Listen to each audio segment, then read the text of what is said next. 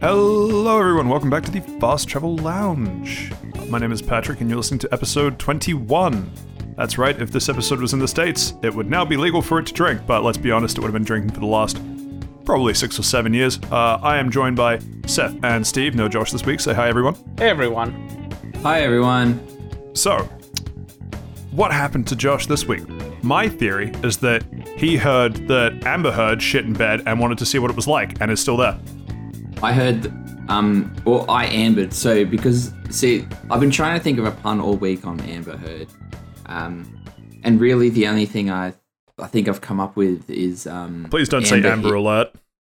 I was going to say Amber Hearing, but Amber Alert is actually a funny one. Um, can I start again? all, all week. Get absolutely rolled. That, that that's what we call host privilege right there. Uh, Amber Seth, what do you think happened to Josh? My working theory is that he's uh, distraught about uh, Elon Musk buying Twitter, so he's going to go and do something about the stock market. He's got to go tweet as much as he can before uh, before the shutdown happens. Yeah, I before. thought he was. I thought he was going to Mars to show show him up. Uh, he he could be. I I. God, if he does that, he's going to be away for quite a few episodes. He he would, but I I mean, you know, he he talks enough bullshit. He'd probably be able to terraform Mars nicely, get a nice carbon dioxide atmosphere going. So you know, probably saves Elon a bit of the work. Anyway, hopefully Josh is back next week. Uh, so for today, um, feel like I am obligated to ask: Has anyone's phone broken recently? Has anyone been to Krispy Kreme? No, and no. I'm sorry, we don't have uh, early content to uh, to spill about. Ah, guys, that was the homework for this week. Come on. I know. I was meant I to go th- I those thought- PlayStation yeah. donuts, and I just forgot. I thought about getting them, but then I, I didn't. Um, I had a good chat with someone about them on the car ride home from the, from Oztag, but then I, um, I, I thought better of it. What did uh, what did your friend say about them? Wait, wait, wait. Thought thought better of of the chat with your friend or of the PlayStation donuts? No, like you got Krispy halfway through the conversation, you're like, actually, this conversation is beneath me, and then you just talk about politics. No, no, we were talking about Krispy Kreme the whole way home, and then by the time I'm like, yeah, we should go to Krispy Kreme. Like I was out the front of his house, so I'm like, well, I'm fucking here. I'm not coming back. Like you can either get out or not. um, and then he got out. And I'm like, all right, cool, whatever. And then I just went home because I'm not. Uh, couldn't be bothered going to Krispy Kreme. But he was saying that he's like also eaten like me, um, uh, 12 original glazed donuts in a row, and gotten very ill. In a row. I love that it's like a high score thing. You know, you, you you hit twelve, and then you get to input a three character name, which naturally would be ass because that's always the funniest one, or Pat in my case because it's the first half of my name. Well, after you eat 12, you prestige. Um, and prestige involves like oh, true. shitting out of every orifice, and then you can go for it again. New donut plus. I like it. I like it. New donut plus. Uh, same class though. Maybe no. Oh, I guess you like the different classes with the different flavors. Then you have to get like 12 chocolate. Oh no, I, I meant. I meant like societal class. Like, are you still poor when you do new do- when you do new donut plus? I get, well, if you're eating fucking 12 Krispy Kreme donuts in a row, like you might be poor in money, but you're rich in spirit. Oh, I see. You're going for the min max build. Fair enough. Yeah. Fair enough. okay, that was a good one.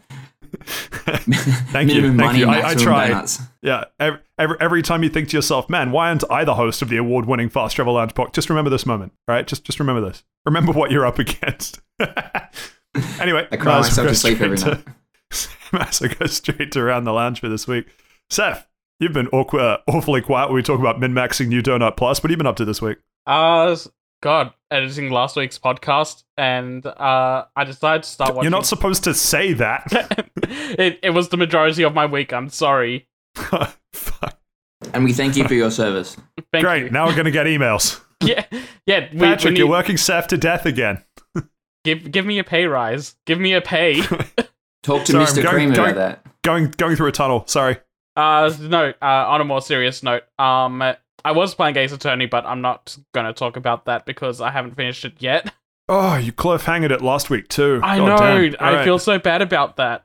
the double cliffhanger. Yeah, like people people were. Expecting. You know what's gonna be crazy? that- Yeah, go. Jo- jo- Josh is gonna be back next week, and you're just gonna discuss Ace Attorney three, and we're all gonna act like it was totally normal that you only cliffhangered it for one for one episode. Yeah, we didn't actually do this week's episode. yeah. I mean, let's face it. Even if we did, he's not gonna go back and listen to it. uh, Uh. all my hard work, and he won't even listen to it. I mean, he's too busy editing the spoiler cast. Yeah, uh, true. The That's what he's spoiler doing cast. right now. Yes. It, is is it even the spoiler cast anymore? Or just the cast? I'm not even sure if we can call it a cast. It's going to be like a throwback Thursday episode one or something. In, Um, in review. Yeah, uh, on a, on a more Yeah. serious note, uh, I spent some time with uh, my girlfriend watching Stranger Things and played some Far Cry 6 this week. oh yeah, is that? Hang on, which one? So five, five is America, right? Yeah. Yes.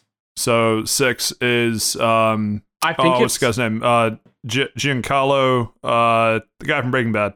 The the we are not the same ads. yes, yes, yes, yes, yes, him. Yeah. It, it took me a second Oh, to realize Jin- who. It took me a second to realize, and I was like, "Oh yeah, yeah, yeah, him. He he wasn't Breaking Bad." Gi- in The Giancarlo Esposito, well. I, I think. I Yeah, think that's his That's last his name, yeah, Esposito. something like that. I really wanted Because to say there's Desposito and I couldn't figure out why.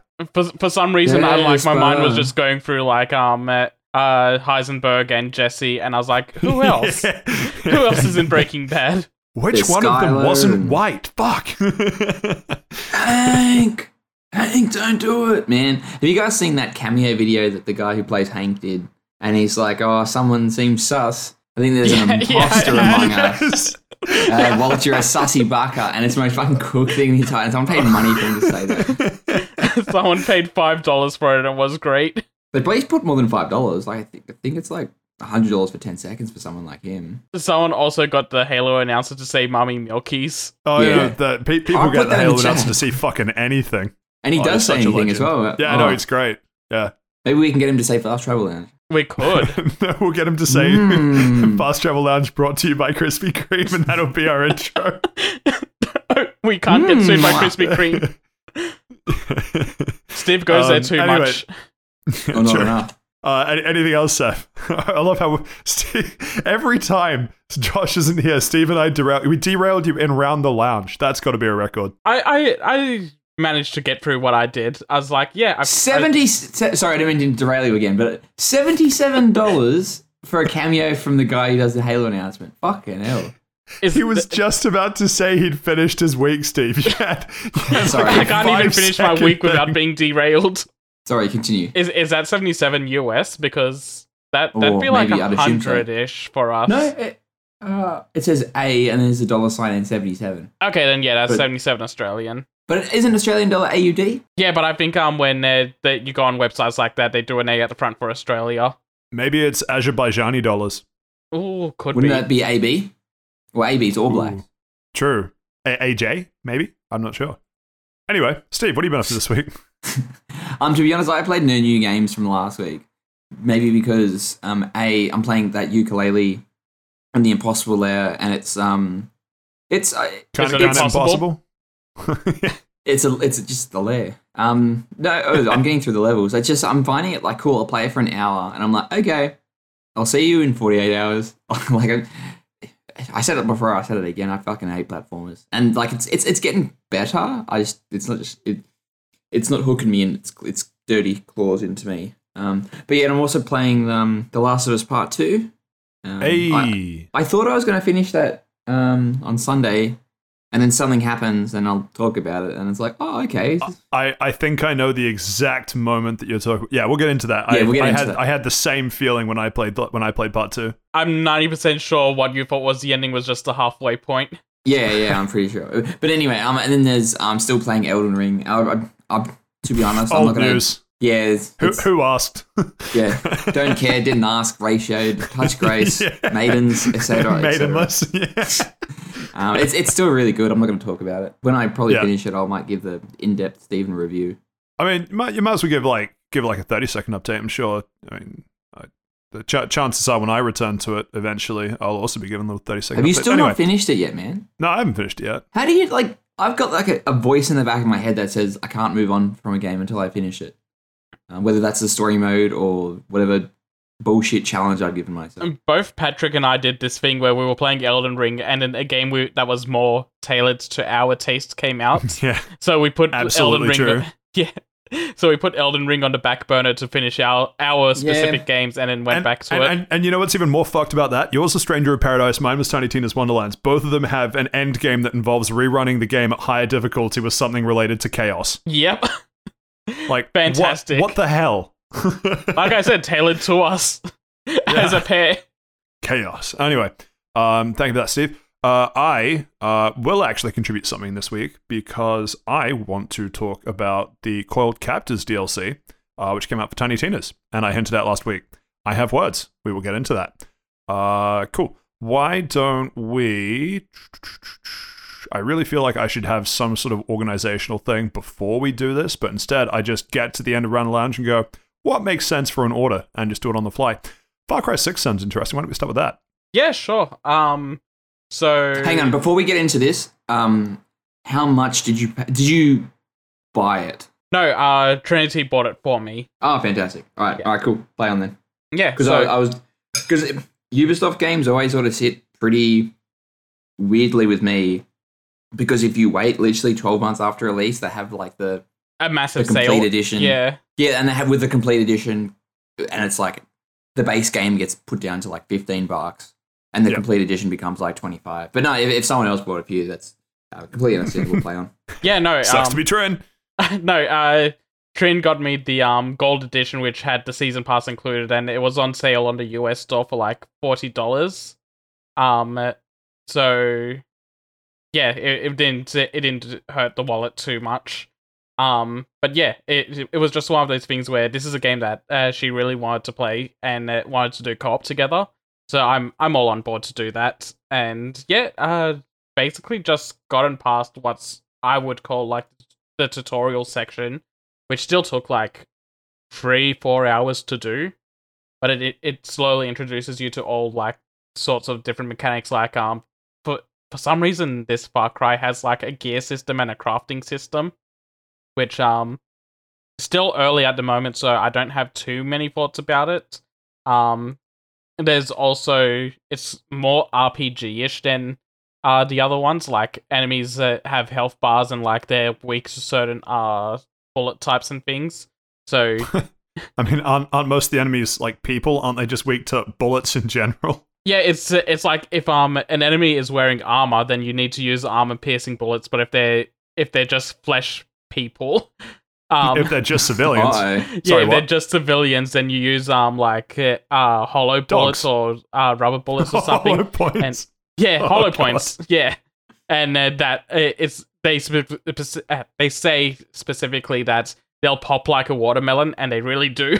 Ugh. Damn. Have you played all the other Far Cry's before? I've played Far Cry Three. I played Far Cry Five for about an hour or so, and then put it down. So okay, so it's not like as if you're, you're it's not like if you're a die-hard fan. yeah, well, no, you can't I, be a die, die-hard fan. The game's been out for like a year, but like okay, so it's good to sort of get that engagement. yeah, like I really enjoyed Three. I thought that was a great game, and then um, I still think three is kind of the the highlight of when they got the formula right. yeah, and even then it's game. like even then it's like stops being the highlight after Vaas's death. I think three only got the formula right because it was the first to do that formula. Like it's, like it, pro- I I reckon if you went back and played it now, it wouldn't be groundbreaking or it'd be like, oh, okay, like it probably just gets refined as more of the Far Cry Ubisoft open world games come out. But it's probably I- because I- it, I it think- did get that note first, and that's why Yeah. it does hold a special place in our heart. I, I, I think you're probably right, but where was Far Cry 4 set? Far Cry 4 was set in uh, Tibet, I think. Nepal? Or D- Tibet, Nepal, like a mountainous sort of uh, Eastern Yeah, Asian but that, that Yeah. but that, that's the thing is that like you, you have to kind of think about it, right? Same with five, you're like, oh, that's the, I think that's the American one, and then six is the one with Giancarlo Esposito in it. Three, you say Far Cry Three, even if you haven't played it or even if you haven't completed it, you know so much more about that game because it was just more memorable. So that partially speaks to the formulaic approach of Ubisoft games, but getting the formula right is also like probably is because it was the, the, the first round that got the formula right. But the fact that it's so memorable kind of makes itself the highlight, I think, or I, I would I would posit to the group. I I think what also helps it a lot is um the characters were actually pretty good in it as well. Like um the, Hmm. the main villain sucks. Like after you get rid of Vaas, but Vaas himself was great. His sister was great. Uh, it's been so long that I'm blanking on like specific character names, which is really going against my point. but um I mean, pe people still throw memes of uh, of Vaas into, you know, just like to topical points nowadays are still punctuated with Far Cry Three memes. yeah, I don't see memes of other Far Cries, you know, punctuating, you know, societal discourse in the same way. So it definitely left an imprint. I I think. I think it was also the one that just like hit the highest point for uh, Far Cry as well, like in terms of people playing it, because uh, after three they went to Primal and people were like, "Oh, this is kind of more of the same," and then four came out. It's like, yeah, this is still kind of more of the same. And then I thought um, Five came ca- out and it was like four, but with more bugs, and everyone's Yeah. like, "Oh, it's kind of entertaining." I thought Primal came out after four. I thought it was before four. I could be wrong on that. I feel like it was after four as well, but they were they were very similar. I, I felt like even though they were very very different time periods, they they felt like they were doing something similar between both games. Yeah, and uh, at that point they were like becoming bi-yearly releases or something, so it ran into that Ubisoft thing of uh, they're milking this for all it's worth, and it's not that great. It like Yeah, people are and then- getting yeah. tired of it. So I think like Far Cry Three has the most um uh, most uh, Ezio going for it. regards. Yeah, Yeah. Uh, anyway, so Far Cry Six. yeah, six. It's So so where where where is the setting? uh, it's in the South Americas. Uh, in like Yeah, I thought I thought it was because the the um, promotional material for that I always felt like it was the one that was closest to something like Just Cause. Yeah, it's like it's not Puerto Rico itself, but it's like that sort of um setting. Hmm. I I need to look it up specifically. I think it's like Panama or Uh, something. I, I don't think it matters the specific like they're not going to make it after a specific locale, but Yeah. uh, that sort of area that's cool. So okay, it's uh, it's in uh it's in Yara, which is uh, a part of Cuba. Hey, I've Sure. been to Cuba. Uh, uh, All right. Well, a, fic- a fictional. Uh, sorry, Yara is a fictional place based on Cuba. yeah yeah that, that that makes more sense. Uh, so because we've just talked about the highlight of the series being three, so where where does six stack up from what you've played so far? Uh it's so far it's better than five from what I've seen, but um I need to get further into it before I really is that is that really a high bar though? Uh again, I only played five for like an hour, so it's hard to talk about it like that. So yeah, it's like it's it's stepping over a bar that's on the floor for that. it And just in- passed the cor- the the corpse of five. yeah. And um so it's it's just when I get deeper into it if it stacks up to three or not. Yeah. Uh and because I got the gold edition, I got all the DLC to go through later on as well that go into like all the um past uh, Far Cry villains as well. Like they've got DLC episodes based on Vaas and Pagan Min, and I think, ah, cool. yeah, and I forget the name of the um uh, the name of the five villain. I think it's like Joseph. Probably. It's it's something because it was like it's got heavy religious themes. Yeah, the- yeah, yeah. it does. The couple of things that I've seen about it. Yeah. You tell me that the the boss of five is a Christian fundamentalist. Be like, yeah, he probably is called Joseph. Yeah, yeah, really, Yeah, you really. got three is. three names. Three Um, names, right? I also want to point out that um uh, you get uh, animal buddies that help you throughout the game. Uh, I've only got one at the moment, which is an alligator named Guapo, and Guapo is the most precious thing ever. Um, every now and I then thought you I'll meant like a dog. yeah. No, no, it's a it's a little alligator, but you can get a little dog that is in a wheelchair as a partner as well. Yeah, I've seen Hell that yeah. on some of the uh, the materials around. Yeah. Do they? or if you, how much have you played with them? Are they like useful, or is it pretty much just like a you put a marker on a map and then it's like yeah, go dog or go um guapo? Alligator. just- Yeah, you, you can you can put a marker on enemies, like you'll aim at them and then hit uh one of the directions on the D pad and it'll send Guapo after them.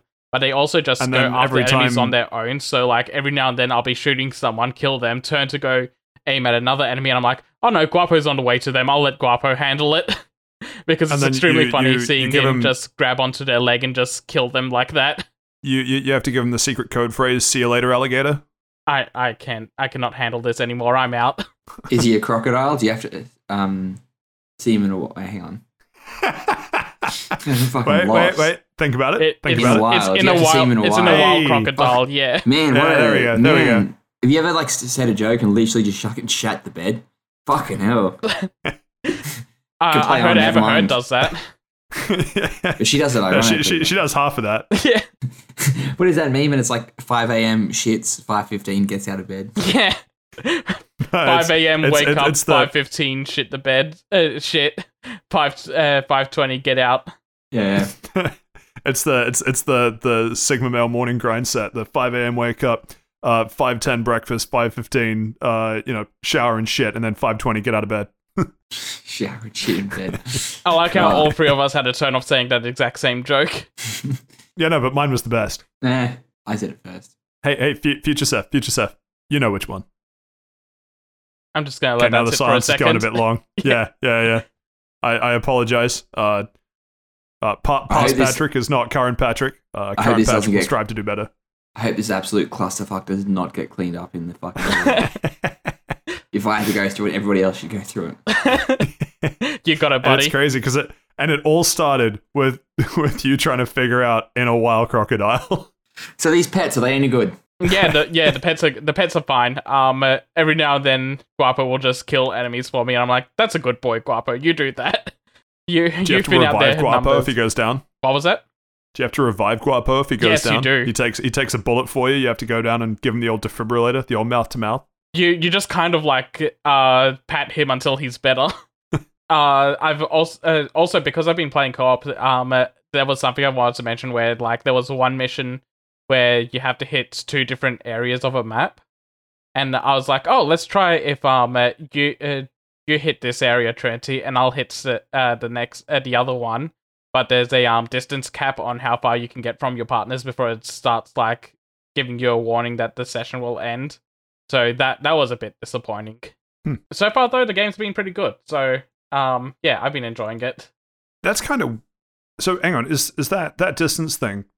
Because it, it's it's one large game world. I assumed maybe wrongfully that most of that would be open to multiplayer. So is it based on the host location or what? What's the distance limit? I think I, I'm not hundred percent sure on what the distance limit is, but it's just like you and whoever you're co-oping with can't get too far away from each other in the session, really. So like you you explore the whole map together and everything, but like you can't get like I don't know seven kilometers away from each other or something. It just seems like a weird limitation in something that prides itself on being a large open world game. Right. Yeah, I don't know. It's probably Weird. to avoid people like co-oping and doing um doing speed runs clears of like you go to this end of the map and clear things out while I do this end of the map and clear things out.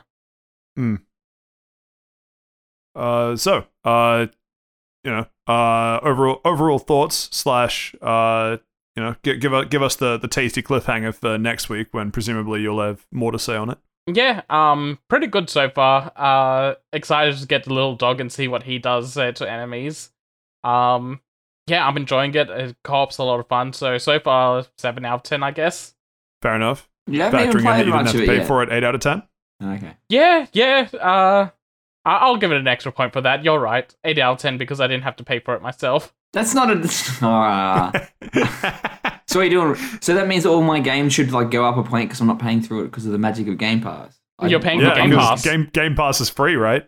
Hey, through if you go through a Brazilian VPN, you get three years for like fifty bucks. Don't don't tell Daddy Gates. I don't tell Phil What's Spencer. that? I said that. Microsoft stock is going down because you're telling them this one dirty trick. yeah. Microsoft Find hates out. him. Yeah, yeah. Find out when Microsoft absolutely hates Steven. Uh, yeah. Uh, thank you for that. Thank you for that, Seth. Uh, look forward to hearing more about it towards because I'm I'm curious where um because uh final thing because um Giancarlo I don't remember what his in-game name is but he plays the bad guy right Yeah, That's yeah, and he's been thing. pretty great as a bad guy so far, and uh, his uh, son in the game is also pretty great so far. yeah because I'm I'd be curious where once once you sort of get towards the end of it where he stacks up villain wise compared to the other Far Cry's but we'll have to wait and see for that. Uh, Steve, why? Yeah, where where are you at in Last of Us Two?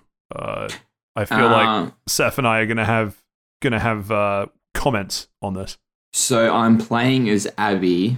Um, so that's the so the midway point I was talking about before. It's like Ellie gets like beaten the, over the head, and you're like, oh shit! Like there's a big storm going on. What's going to happen? And she gets the, the shit beat, beaten out of her by Abby. Then it's like fade to black, and you get Abby's backstory. Um, and I think it's pretty cool. I'm I'm currently up to the bit where she gets rescued by a couple of scars. I think. Um, or she she gets trapped by some scars, which is like a third faction, which seemed to be this weird religious sort of cult thing. And then these sort of runaways, runaway scars, come and save her. Um, Yeah. While while she's looking for Owen in the aquarium, um, on day two of Seattle, I believe. Um, but yeah, I'm I'm really enjoying it. Like I'm like, okay, cool. It's coming to an end. Like it's, it's been a pretty long adventure, pretty wild ride, and then it's like, all right, well, we've got another literally half the game, and a whole bunch of other characters. Yeah. So for- what what what was the moment that you thought uh, was going to build towards the end? Just the the aquarium showdown. the aquarium showdown like it's like storming really heavy it's like really intense um it- you can sort of see what's going on uh that there's that that your I cannot remember his name but your friend saves Ellie the Asian dude and then he gets shot and it's like oh shit um and then like Abby and Ellie have a bit of a fight and it looks like Ellie's going to get killed and it's like fade to black um and I'm like oh shit it's to be like a this is the final stretch but no it's halfway um I but masterfully well done. Um, it's yeah, it just it keeps throwing me like different sort of things that I didn't expect I'd care about. Like it's seeing Abby's backstory and why she hates Joel so much and why she had to kill him. Um, like sort of gives it a bit more of a.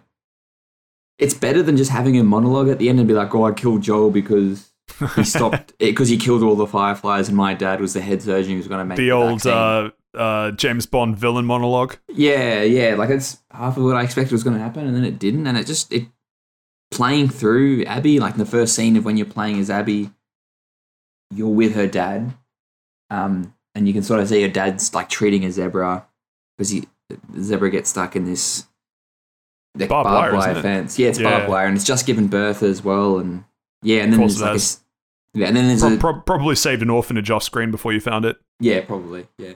Uh, and then there's like a skip, and then it's like Joel's killing her dad, and she walks in, and it's like, oh fuck.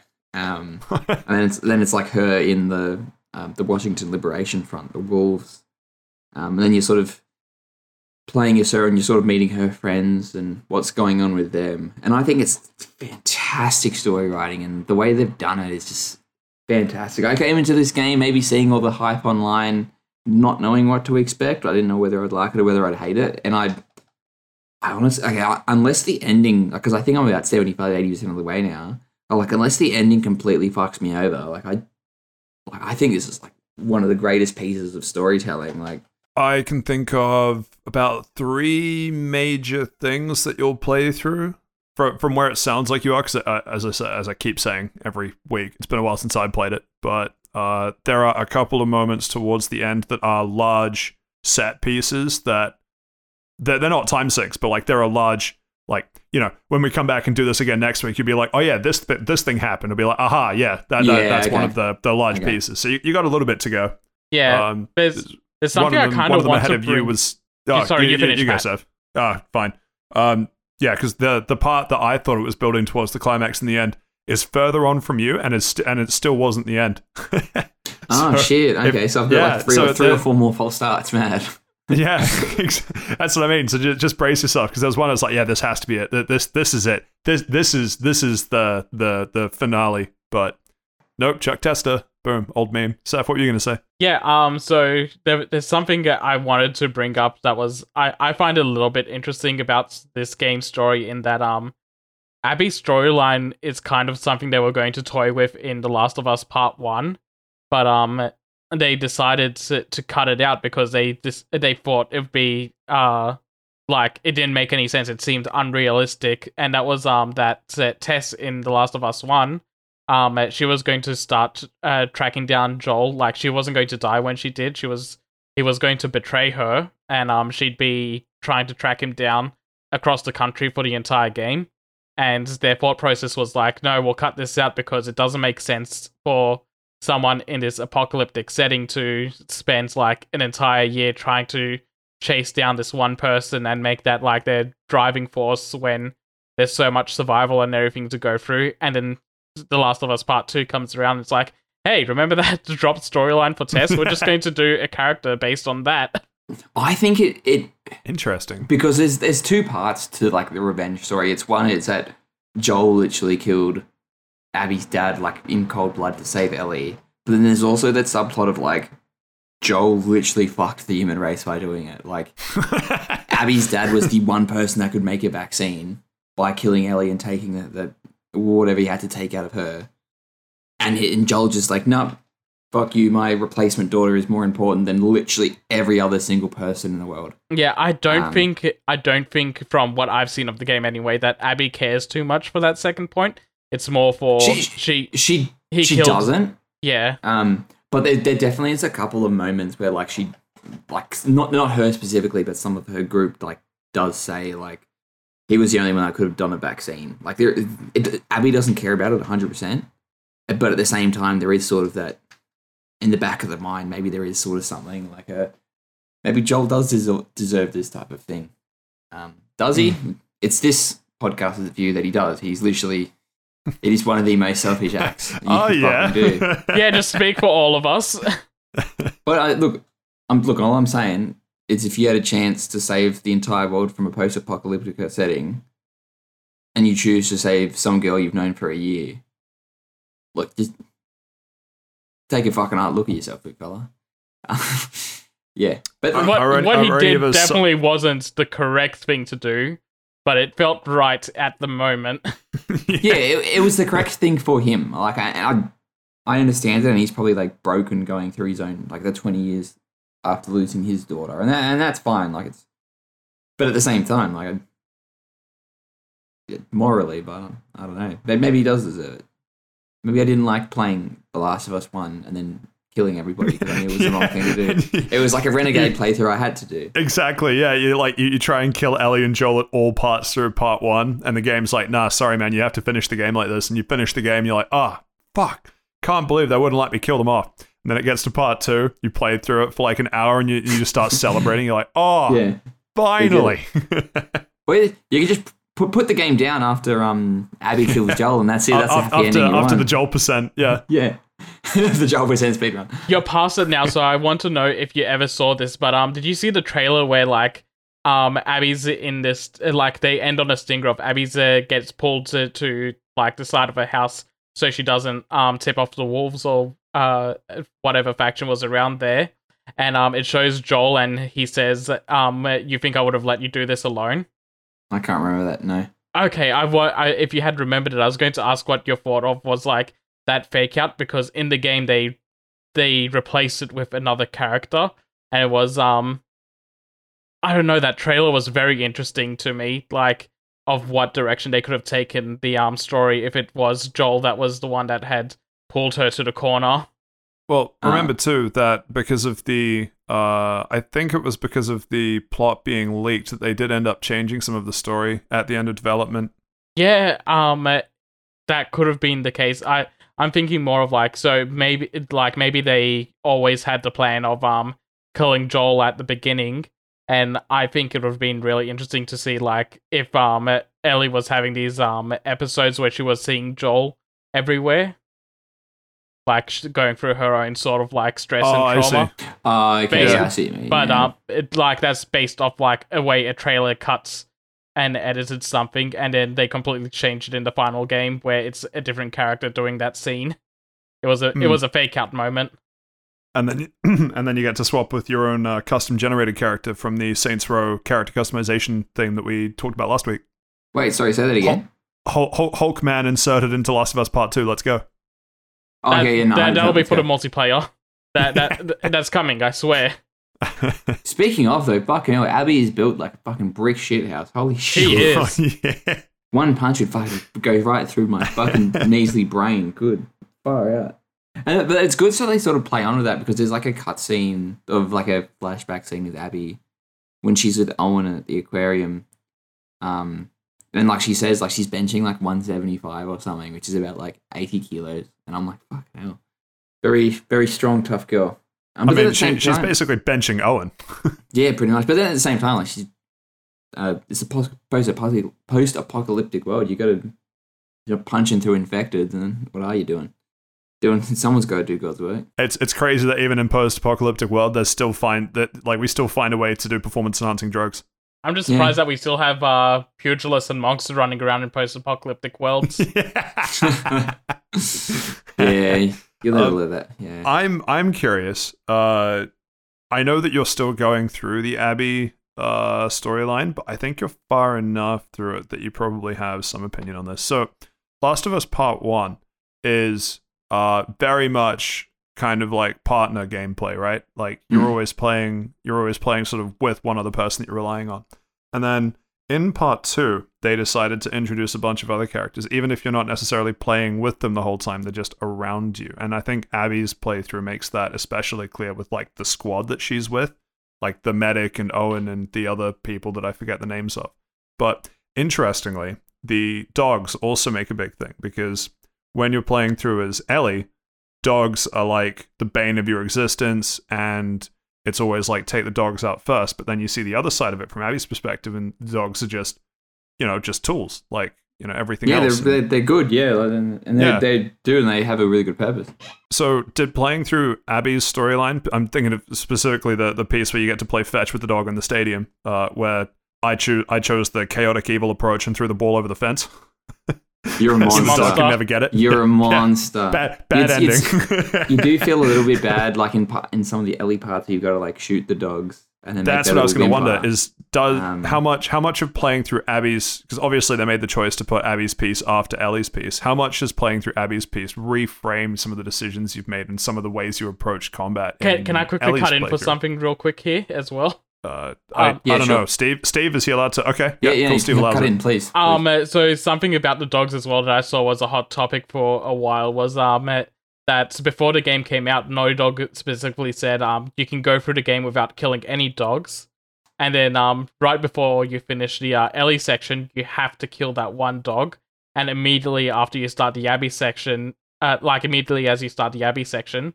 um uh, you start playing with that one dog that they specifically specifically made you kill. And people Yeah, were, it- like- people were that like, dog, "That's that's a bit too on the nose sort of thing. Like you're you're trying too hard to pull on that emotional weight. Well, look, I hate to be that guy, um, but you kill a lot of fucking people in that game. You do. um, a lot of them, like you do get What? like emotional attachments to. I, I think Like, you it- can I get think through it's a- all the encounters without killing people. Oh, you probably can, but there are a couple of like scripted scenes. Um, Yeah, yeah, definitely yeah, scripted you do, stuff. yeah. But then at the same time, like it's probably making it a bit harder for yourself if you do it that way. But if you're playing on the easiest difficulty, maybe it's a bit easier. That- that's why Um, all I do is use landmines. I still can't get them to work very good because I put them and I Oh, sort yeah? of forget where they are, and then the guy comes up behind me and he blows up the landmine, blows me up. I'm fucking shit at it. I'm just gonna go up behind people and just stab them, and that's it. All the best. Landmines are so much fun. Uh, yeah, I'm. I you're you're still not quite at the part where I feel like we're gonna have a proper discussion. So my I, I have some gripes with Last of Us Part Two, and weirdly, it is with the writing and storytelling, which it sounds like you're a massive fan of. So this will be interesting.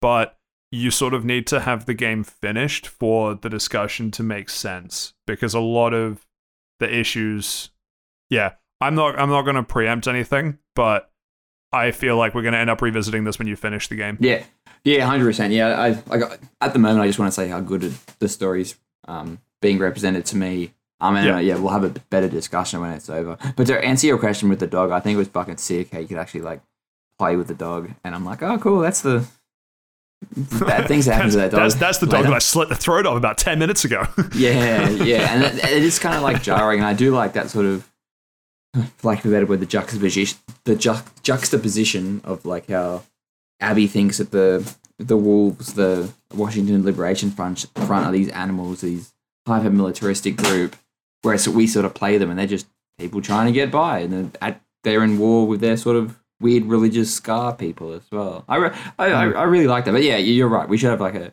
we'll have a big sort of powwow type of thing um, when we when I finish the game, which I we should probably be this weekend. Um, but at Sweet. the same time, I am once again I am once again having a whinge.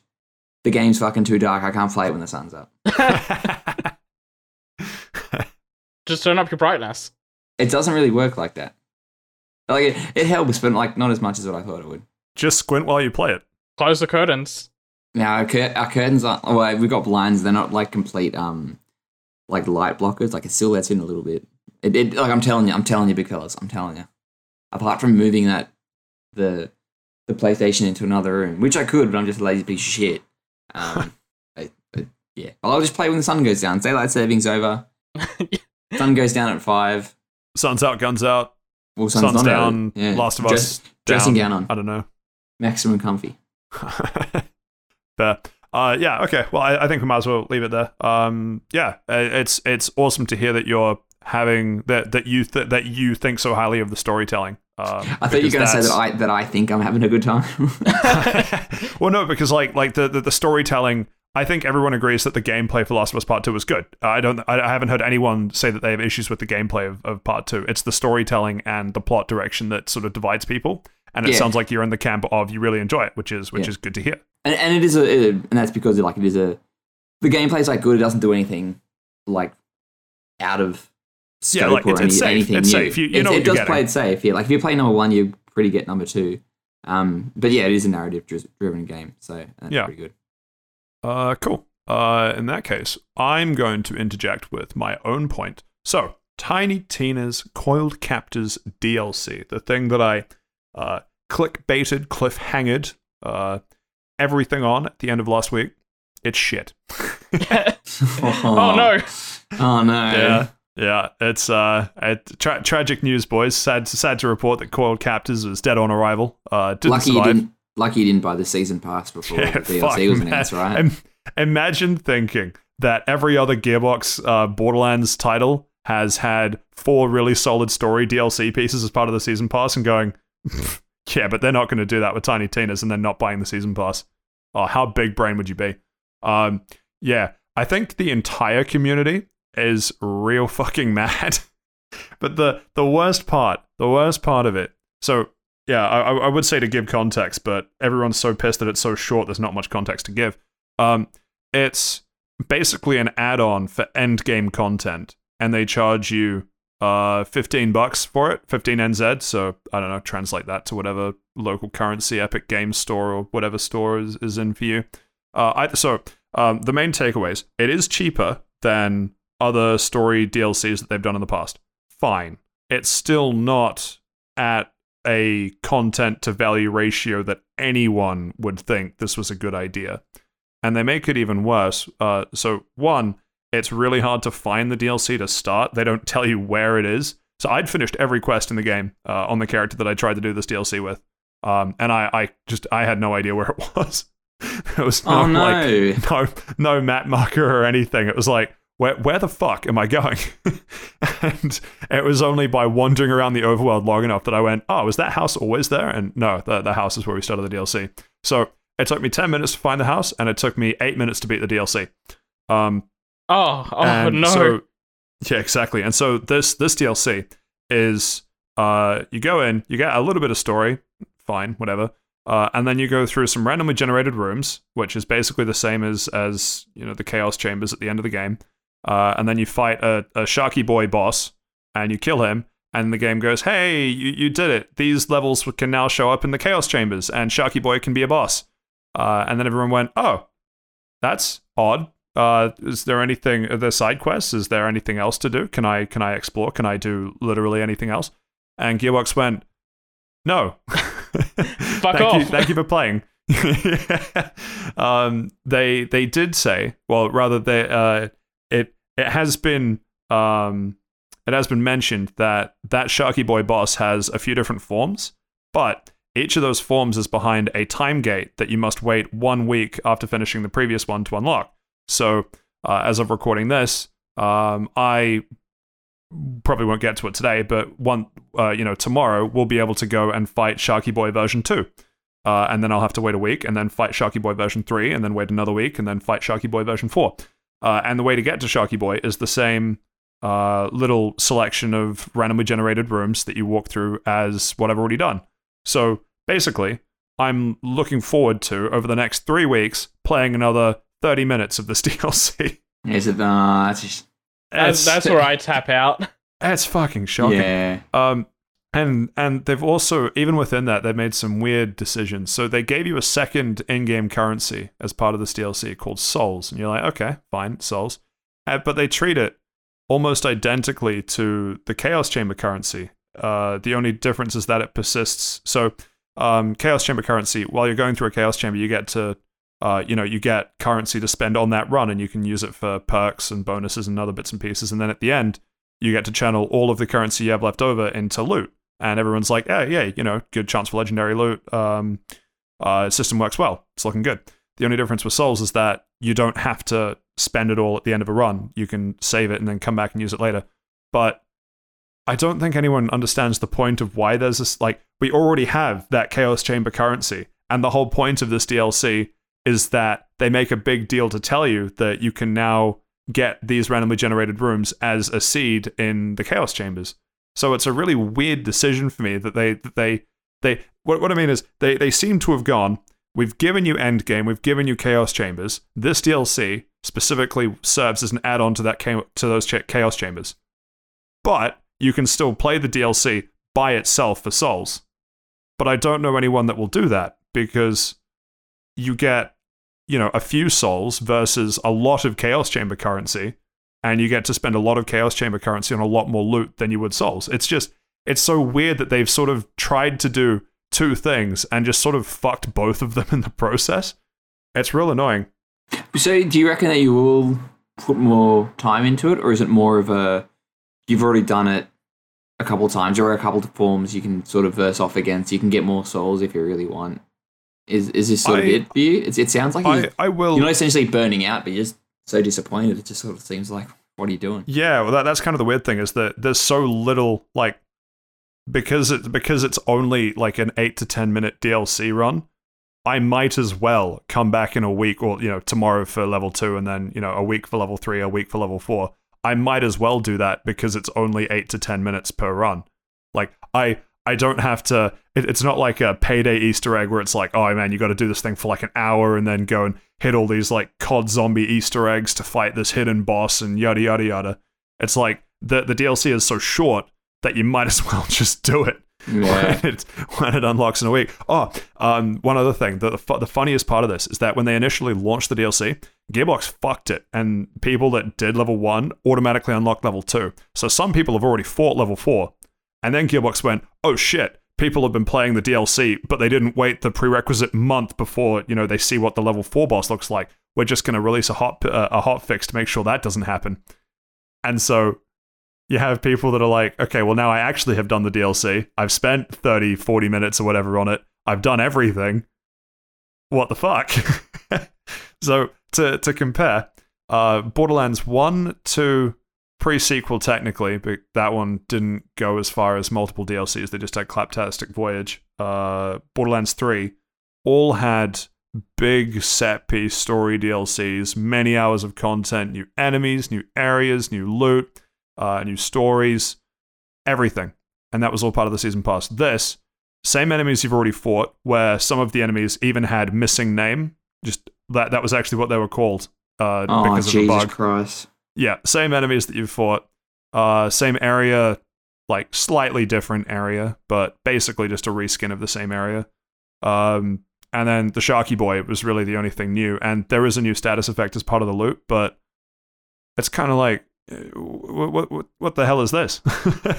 and what I said last week, like the soul read of I saw a trailer for this and it and it looked like, hey, it's an arena fight with a boss at the end of it. I hope that isn't how the the other three DLCs go. I I feel like that might be the case because Gearbox would have decided that this is the DLC that they want to do months ago, and I I I just I refuse to believe that everyone at Gearbox looked at what was being released as part of Coiled Captors and went, "Oh, they're gonna love this." the community will not get enough of Coil Captors DLC. It's gonna go. It's gonna go great. Uh, I, I'm pretty sure people are actually trying to refund the season pass, and it's leading to weird situations where it's like, you know, uh, Coil Captors, you you actually cannot play more than two hours of, so it falls within the you know played something for two Oh, hours, get a refund thing. But if you bought the season pass as part of the standard game, you know, can you actually split it out anymore? Can you just refund one part of it? There's a whole bunch of weird things that have been brought up, but everyone's real fucked off at this DLC. But, and there's a huge but hanging over this. The DLC was released alongside a gameplay patch that everyone, myself included, thinks is the best gameplay patch they could have done for Tiny Tina's. so along with the Oh, worst yeah, content they could have done with the game, they also did the best thing they could have done for the game. They did. They released uh I, I don't know what version patch this is, but it wasn't like a hot fix. This was like a major a major gameplay patch. They rebalanced a ton of skills, a ton of guns, touched up all the classes, fixed tons of little UI annoyances. Uh, I've still found a couple, but they are so much less common compared to before. Um, they did a fantastic job. They extended the endgame content. They added a new like loot class, like everything that the community wanted. Gearbox was like, "Here you go, gamers. This is this this one's for you." And to just bundle that shit sandwich together with the first of the season pass DLC, everyone's just confused because like everyone's like, we're really happy that we got this gameplay patch, but we're really sad that we got this DLC. So, huh. So, man, this is just the fucking monkey paw. Would you have preferred no DLC and only gameplay patch? Is that what you're trying to say? Would you have paid money for the gameplay patch? It seems like.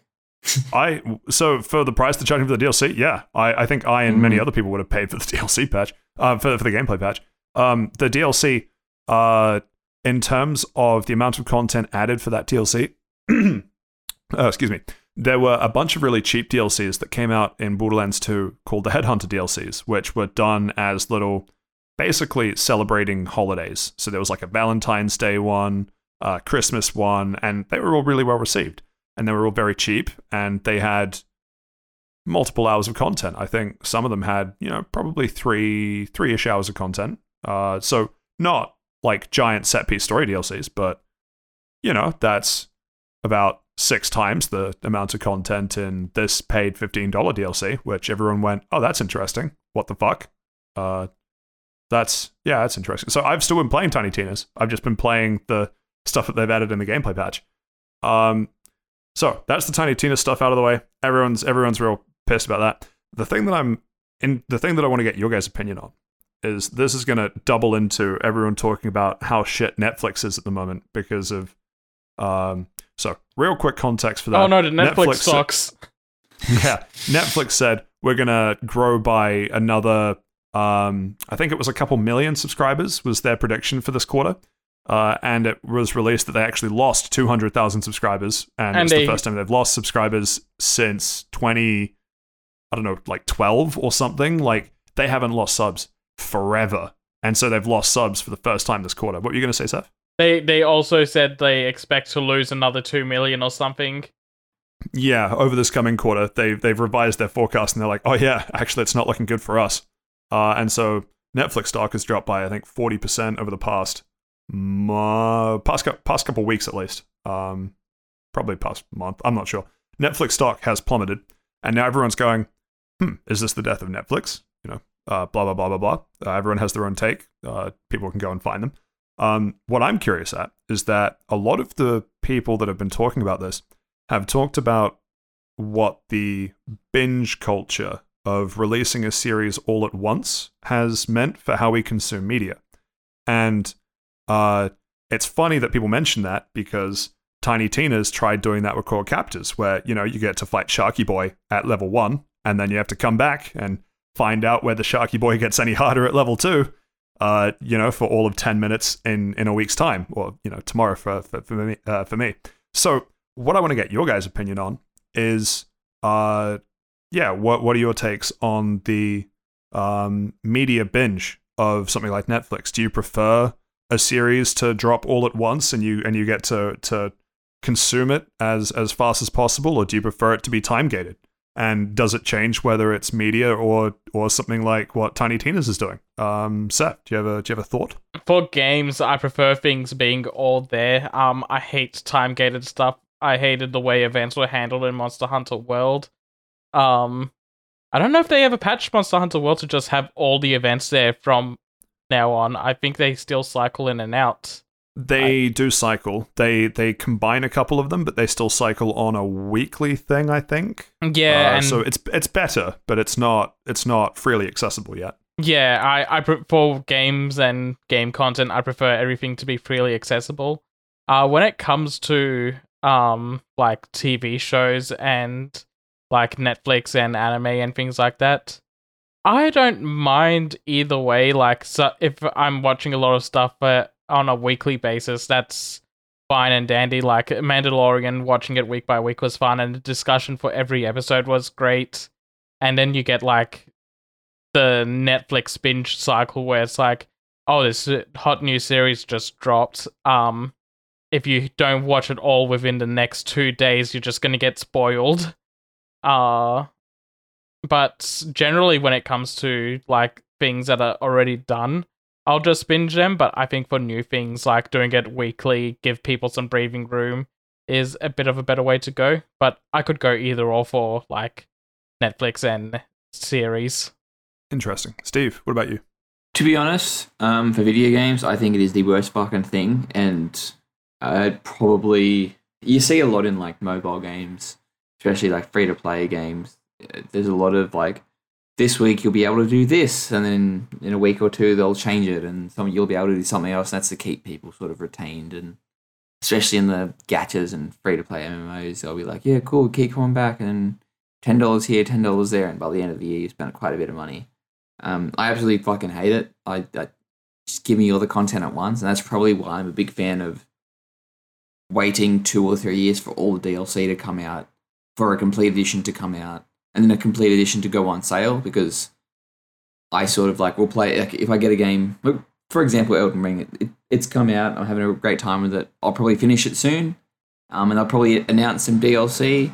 But then for me, it'll be like, well, I don't want to start a new playthrough just to get to the DLC. But at the same time, I don't want to play the DLC without playing through the game because I feel like I might be missing something or my reflexes might not be as good. Um, so I absolutely hate it for games. For movies and TV shows, more TV shows, um, I'm sort of on the fence about it. I do much prefer to sort of when a TV show is over, I'll just because my sense of binging something is like maybe my the ADHD riddled brain or something. I can't really sit down and watch more than like an hour of a TV show. Like let's say for so point in case, my example is I'm in watching um, Yu-Gi-Oh Arc Five. Um, I will watch two episodes of that, no more, a day. Sometimes I might watch one episode if I've got a busy day, don't have the time. But every morning I get up, I'll watch two episodes, and then I'll work from home. I can't watch more than that because I'm like, okay, I'm bored. I'm bouncing off it. Um, and that's pretty much been uh, my philosophy with everything. Like, like 10 years ago when I was watching Smallville, and that was like fucking 10 seasons of 25 episodes a season. Fuck, that was so bad. Um, I'd watch one episode a day because that goes for about 45 minutes. When I was mm. watching Supernatural, I do the same thing. Um, there was like when I was watching My Hero Academia and um, Demon Slayer, we were me and my partner were watching that as it was coming out, so one episode a week, and that was like sort of fun, something to look forward to. But I'm just not a big fan of it. I'd like to sort of have my own limitations, and my own limitations are one or two episodes a day. But maybe, well, that's all sort of ha- it's all going. It seems to be sort of there was a, a big culture of Netflix and other streaming services dumping them all, and then everybody binging it in a week, and then or less than a week in a day or two, and it's like, okay, cool, I'm done. Um, whereas now, like with like Disney Plus, and I think Amazon Prime is doing it as well like with the Mandalorian or the Boys, or um, even with some of the the Marvel spin-off things like WandaVision, they're doing it week by week, and it, it people are retaining it. People are people it gets people invested, and it does sort of encourage that discussion. Like the I never watched it at the time, but when Game of Thrones was going week by week, and people were making all these fan theories and talking about what was going to happen next week, it does sort of facilitate better discussion and better sort of discourse in different communities. So JoJo also suffered uh, massively because of the binge culture. Like JoJo's, yeah. like every every other season of JoJo was week by week releases, and everyone was ex- excited for JoJo Fridays, and so much memes and stuff would come out. And then Netflix got the rights for Stone Ocean, just dropped a batch of episodes, and went, "Here you go, see you all in a year." And it's yeah, it's left it's yeah, left everyone's it, consciousness already. Like there's nothing for Stone Ocean. Yeah, then they, they only dropped like what half? Oh, I haven't seen it because I twelve episodes, I, I, think. Is that it? Jesus, because I was going to watch it. I'm like, oh no, they're only dropping like a couple of um, episodes. I'm like, I'll I'll wait till it's all finished and I watch it all in one. Like I'm not watching six episodes of well, because I've already read the manga for Stone Ocean, so I know what's going to happen. I'm like, well, I'm not going to watch the fucking six episodes to be like, well, I know what happens next, but I can't watch it for a year. That's mental. Yeah, and at the rate it's going, it probably won't finish for like another three years. Well, yeah, which is a shame. Um, but yeah, to answer your question, it's fucking shit for video games. It's semi shit for TV shows, but I'll I usually watch things a year or two after they come up anyway. So I don't know so, where I was sort of going with that. Yeah, so the, the, there's two other points that I'm going to throw at you to see if it if it changes anything that you said. I actually I didn't I didn't really consider the content burnout side of it because I so I consume pretty much all media just myself, like just by myself. Uh, and I don't get burnout because I always it's it's almost like because I've got more ADHD than you. Like I have to be doing something else at the same time. And if what I'm watching on the other screen is interesting, I'll pause whatever I'm doing on, on my primary screen and just watch it. But it means that if I'm getting bored or if I'm not paying attention to it, I have something else to keep me entertained and I'm still passively enjoying it. I'm still, you know, consuming it, just maybe not at 100% attention uh, compared to other people. But Yeah. Well, you know, yeah, I- I- I, I, can't do that unless I'm like grinding or something. Like if I'm playing Pokemon, I'm just trying to grind out some levels or just do some catching or something. I'll have something on in the background, but Yeah, if I'm like, doing that while working, it needs to be something I've already seen because I can't do something new because I want to pay attention to the new thing as well. yeah, I, I'll, I'll never do something. I, I'll never Yeah, have so like, sort I- of too I- focused.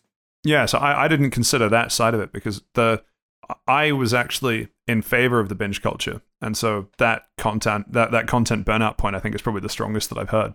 Because I'm in favor of it because the the things that I see in terms of why people are against it is that uh, it if you do it time gate if you do time gated uh, content releases, it en- encourages the community, which I don't participate in anyway, so I don't give a shit. Uh, it increases staying power on the platform. If I'm there to watch a show, I'll be there to watch the show regardless of when that comes out, so it doesn't apply to me either. Uh, and uh, if it's already been made, you're basically just artificially waiting to to show it to people when you know if it's otherwise finished and ready to go, you're just artificially delaying when it is that other people can see it. Uh, which is why we get things like you know hacks and and leaks and stuff for stuff that has been not necessarily every hack or, or leak is for stuff that's ready to go, but a lot of that stuff is, you know, basically finalized. Um, and so I was actually in favor of, of the of the the binge model. That Um, reminds me of um Street Fighter Cross Tekken actually. Um they had 12 DLC characters, 6 from each side. Um they were on the disc day 1 for um PlayStation and Xbox players, but they were locked off and put as a separate DLC you had to buy. And the excuse was um we wanted to make them uh come out exclusively on Vita first. And the Vita version came out like 3 to 6 months later. Oof, Yeah, nice. What the fuck? I hate that. that's I hmm, that that's a good point, Seth. That's a good point you raise.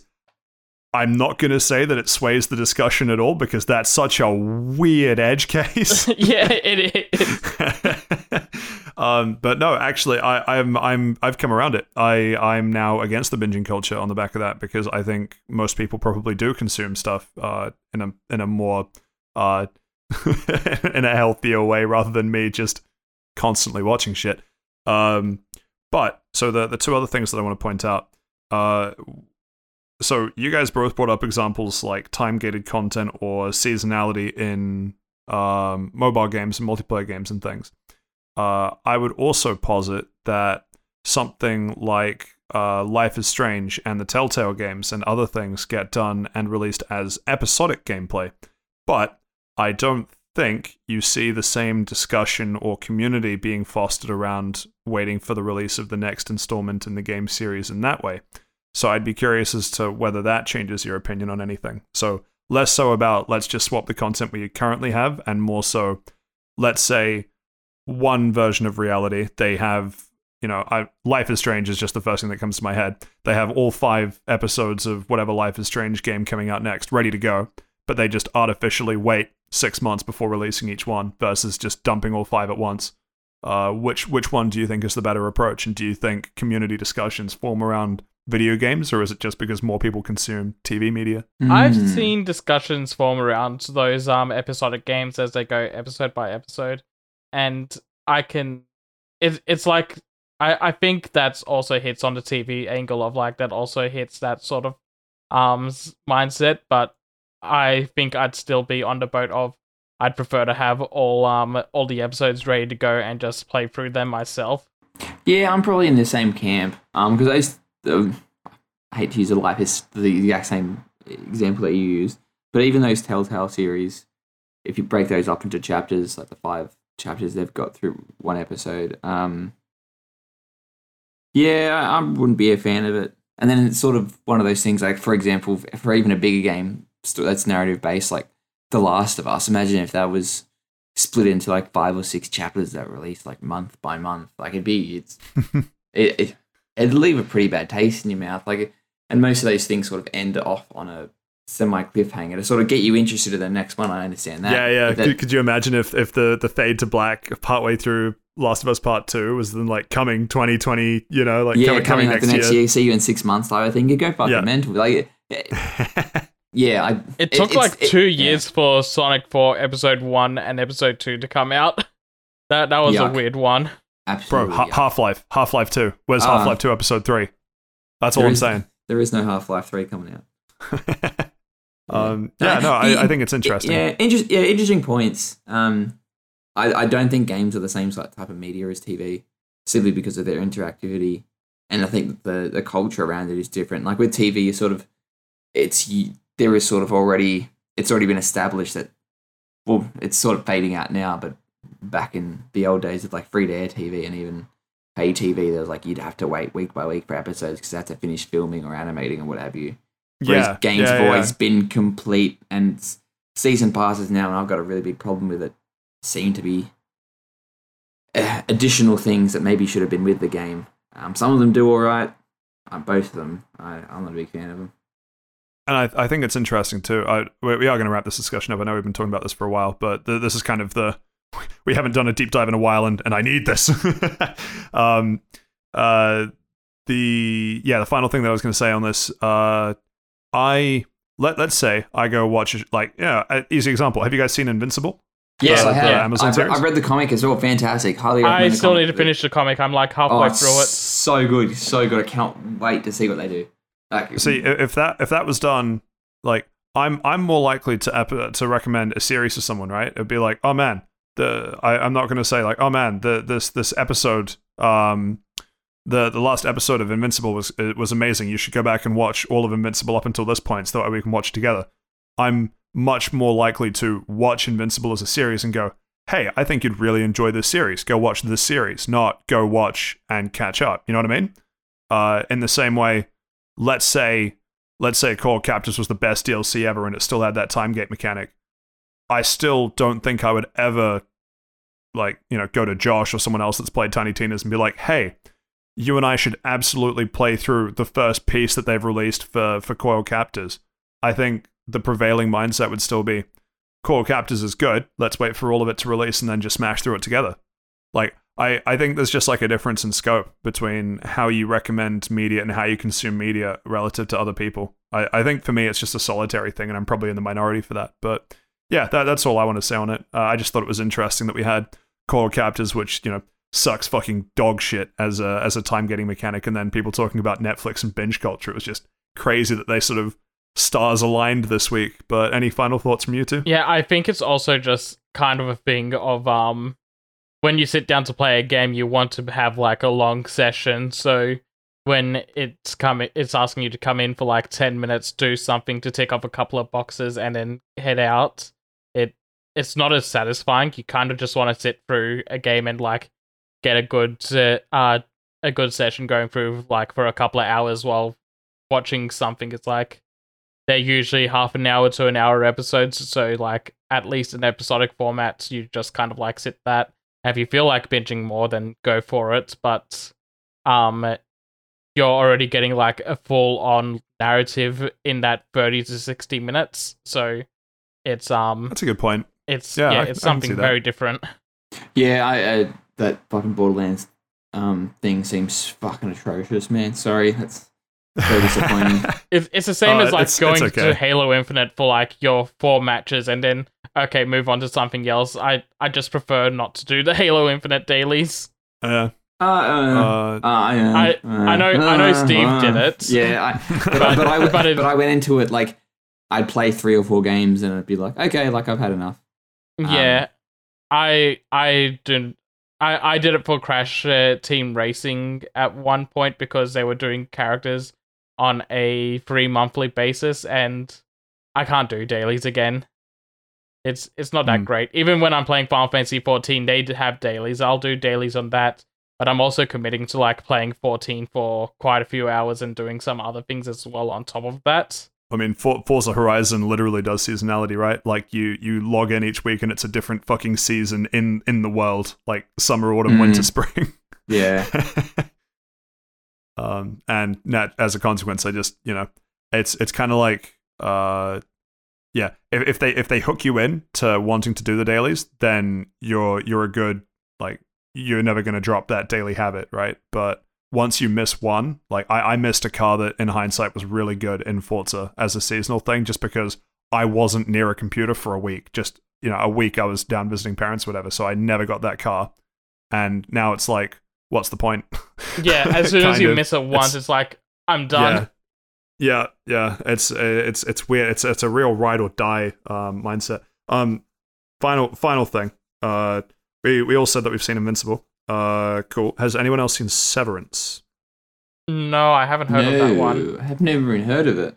Really? Uh, Apple TV. Um, Yuck, no if you have a thank you. PlayStation, you get a you get a bunch of uh, bunch of free months just by having a PlayStation. So naturally, I borrowed a uh, log in on a friend's PlayStation just so I could watch it. Um, really, really good series. But the the thing that I wanted to bring up, which isn't going to go very far, seeing as I'm the only one that's seen it, uh, I watched Severance and Invincible over roughly the same amount of time, being a couple days each. Just binge them both. Um, I am a huge fan of how series like Invincible wrap up, where like you know not everything is resolved. Some people would say that the final episode of Invincible left a lot of things that were unresolved. But the main thing is that the immediate tension and the immediate source of needing to fix something is is gone. So you're kind of at, at a at a bit of a lull. Things have settled down a little bit, and, and it's good. Severance took it the other way, where they did the massive cliffhanger ending, where it's like, oh, what's gonna happen? You have to wait until season two, and I realized that I actually I've, I've started really just actively disliking that approach for for finishing series because almost every series that I've seen that does that end up dedicating the first two episodes of the next season to addressing the cliffhanger at season one, and then they either drop it or there's just so much like tension and stakes through the second season that you just don't enjoy it. So I don't know, mini mini run. Maybe you can uh you know map something that you've seen that fits into those camps and agree or disagree. But Ben Stranger Things directed- are I act- saw like- both recently. to like touching on it very briefly since I mentioned before, but that that uh, way Invincible season one ends is also kind of the way that uh, Stranger Things season one ends. Like they've wrapped up a narrative, uh, but they've left a lot of threads open that if because it's uh, it could have been cancelled after the first season, but it was it was very well received, so they went for the second one right away.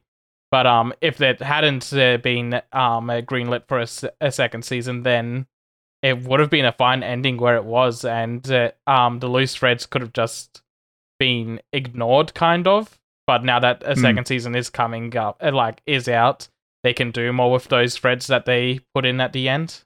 Yeah, and I, I, I think in my very selfish, I have no idea how the real world works mind, I prefer that to. Uh, you better pressure your local producer to make sure we get a season two. Otherwise, you're gonna have no idea how this ends. It's like, can you just, can you just fuck off? Just give us an extra episode to just wrap some of this shit up. Because I'm honestly, I'm so done with season, with the next season, episode one, answering the question and then just moving on. It's like, Yeah, holy, just leave the camera running another 15 minutes. Jesus Christ. but then you wouldn't pick it up next season, would you? That's how they get you. It's fucking shit. I will watch it if it's good. Don't make it good because we don't know what happens. Fucking backwards. It's so stupid. Anyway, um, I, I, I want to call time on this section. We spent way too long on this. Any final thought from you, Steve? Uh, not really. You've you kind of put me off getting the Borderlands um, DLC, the Tiny Tina's DLC. But at the same time, I don't yeah, no. Buy, buy yet, Tiny Tina's. Buy Tiny Tina's. Excellent gameplay patch. Hmm. Chef's kiss. Just DLC. No. Okay. save yourself. Save save yourself from the DLC. Noted. Don't don't call me a hero, but you know I I bought it so that you don't have to. I wasn't going to call you a hero. I never even thought those words. Never even crossed your mind. Um, cool. Uh, I think that concludes round lunch for this week. Unless anyone has any final thing they want to bring up. Going Everybody once, play going Elden Ring. Go, everybody go play Elden Ring. It's fantastic. yeah, you want to give us thirty seconds? it's just good. It's great. I'm changing my build. I'm no longer going Dex, Bleed, Scimitars. I'm doing a weird uh, Faith Intelligence build. I'll report Oh, back yeah. on how good I am. Favorite, favorite, uh, favorite, and least favorite thing that's happened to you. Um, I don't know. I've died a lot. Is that know. the favorite or the least It- favorite it's, part? It's, it's both because you when you finally do get like the timing right for bo- dodging bosses and their move sets, and you do overcome it, it's good. But then at the same time, it's all right, cool. How many times do I have to die to this boss before I get better? Where are you up to? Like, what, what's the last major boss you've, you've fought, or what's the major boss you're fighting? Um, I think that the last major boss I fought was um that the Queen of the Moon, whatever it is. I think I was sort of up to it last Uh, week. I haven't really um, progressed Lu- that much. uh, Lu- Luna Rhea? Luna something? yeah, so something like that. Yeah. Um, Raya Lucaria? Lunar I keep wanting to say Ray, Lucaria. Raya Lucaria is a location. Ah, Yeah, he's right. That's where the academy is. Rennala I don't know- Lucaria Lucaria is the boss. Zorosphere? Is it, she's queen of the full moon. It doesn't matter. It did take me some time. She kept fucking, she summons like those ash things, and I was like, "What the fuck? Only I can summon those ash things." And she summoned the fucking dragon on me three times in a row, and I'm like, "What the fuck? This isn't fair." Um, Yeah. but then I just I found a got good way to semi cheat. Well, I didn't. wasn't cheesing her, but I just was like, Oh, I absolutely cheesed my one. yeah. Well, you she just, kept summoning shit that I couldn't deal with, so I managed to one cycle her to death. yeah, eat shit. Um, you didn't play. exactly. You didn't play the game. um, You didn't no, beat the game. um, I'm I'm still loving I, I had fun the wrong way. Um, I'm still loving it. I cannot highly recommend it enough. Uh, I'll, I'll eventually drop Tiny Tina's and go back to it, but for now, I Well, you have don't- you don't have delicious, delicious gameplay patch to continue with. You, you don't have DLC to play, so Ouch. oh, well, thank you for that two minute roundup. Uh, bang on two minutes, too. Excellent. And with that, we come to the end of part one for this week. Thank you to everyone for that discussion. Apologies for how long my segment went for. Always happens. I will never learn, and I refuse to learn from my mistakes. Anyway, moving on to part two for this week, which is, of course, the news, starting with a confirmation that we have a sequel to The Batman. Uh, we all we, we had a discussion about this, right? We all saw this, didn't we? Yeah, yeah. The three of us saw it. Uh, I'm so it, dis- I'm, s- I'm what do we do to deserve this, fellas? it was What mostly positive. Uh, two of us liked it. One of us was wrong. No, no, that's that's the yeah, that, movie that's- was wrong. that, that was my recollection as well. the movie was wrong. I'm telling you. okay, fellas. well, here, here here we go, Steve. You, you have a platform that you can speak to this. What what do you want changed to make the second The Batman uh, better? hmm, great question. Not end 30 minutes before it ends. So every just do the opposite of what they did in that the first movie, and there you are. so just play The Batman in reverse. Yes, no, play it at uh, 0.5 speed, Ooh, ooh. I and like so it. Instead like of it raining, More leather it's sunny. creaking. Yeah, I, I don't know where they could go. Um, yeah, More cosplay in another way serious uh, universe. I want him to wear more eyeliner instead of eyeliner. He's wearing lipstick. Don't forget, do you kiss the Batman? Interesting on the lips? take. Do, do we do we see him Kiss the slowly Batman transition into the. Joker? Yeah. you tuck him we see him slowly transition into the Joker via the use of makeup, uh, you know, symbolizing Mm. society's uh, eventual breakdown. Well, we do live in a society. Well, uh, that's true. That is true. I've I've heard that we do that. Um, I don't. I'm, I'm excited. I, I quite enjoyed the first one. Uh, I think it's an interesting take. I hope they continue with the sort of tone that they went for for the first one for a second one. I want to see I want to see Robert Pattinson's Bruce Wayne grow. Like we got like early Bruce Wayne where he's like he doesn't care about himself, he just cares about being Where, the Batman. where he's doing- what, Seth? Yeah. Bruce Wayne didn't exist. Yeah. He's he sat there and then had eye lines around the camera for a little bit, and then went back to being Batman. Yeah, exactly. And I want to see more of um him learn to be like do that balance of Bruce Wayne and Batman and do that properly. Because that that part's always interesting as Batman goes on. Hmm. Um. Anyway, yeah, we don't have much information. We just know that a sequel is in the works, so I guess we'll just stay tuned. Uh, and you know, see what else comes out of that. Uh, we know. Oh, well, obviously, we do know that it's confirmed that Robert Pattinson is, of course, uh, returning. Um. Anyway, next up we have uh more movie news. Uh, this one, I, I don't know, Steve. Is this one more or less positive for you? W- w- which one? Like you, s- you jumped down. You skipped the first one that we were supposed to talk about. So, it, Yeah. we lost track of which what? one you're talking about. um, are you talking about the Spider-Man one? Oh, no, my bad, my bad. I did jump down. Started with Batman. I was going to go to Mario. Yeah, I'm Mario absolutely, movie delay. I'm absolutely fucking devastated. Um, Absolutely. this is literally the worst fucking timeline. Another Batman and no Mario. Oh, oh. What I- did we I- do What can this? man do against such reckless hate? Honestly, And then, man, that's every every day. I'm there is no God. I'm just gonna call that. Come out and say it. I uh, I have- also find it really hilarious that in the statement for this, it, it's Miyamoto giving the statement, and he said he had to consult with Chris Sun, his partner at Illumination, But as I was reading it the first time, I was like, is he really consulting with Chris Pratt about whether he should uh, delay this Mario movie? Chris is like, "Hey man, look, it just it needs more time. I I haven't quite got the wahoo down." The the yippee is there, but the wahoo needs a little work.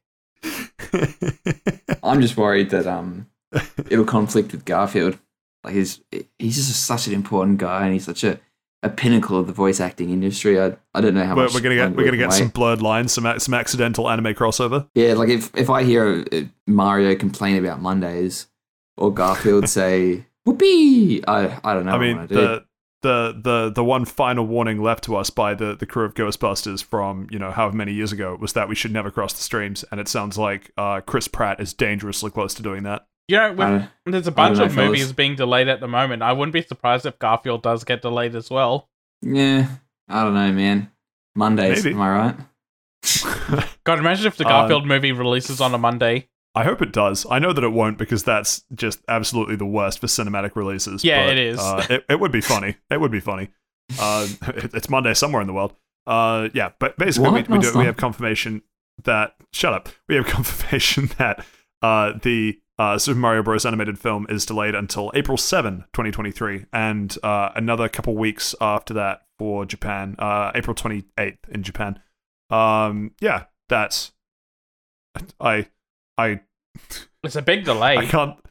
It is a big delay, it is a but I also delay. I don't know. It like it's it's such like that. That's obviously uh we need to fix some stuff or uh, we need more time on this. That all the people that are like, oh man, I really wanted this to come out now. Like, it's not going to be good. like adhering to its original release date, I think would be the worst thing for the film if they need that much more time on it.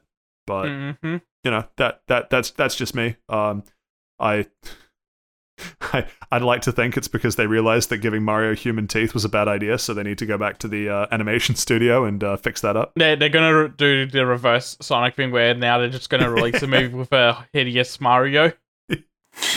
Hmm. they, they gave us they gave us a Mario that was too animated, and everyone was like, "Make it more human-like." Wait, we still haven't actually seen a trailer for this yet. No, I know, I know. So I'm saying it'd be really funny if it's just like some absolute just creature on the screen, just total nightmare fuel.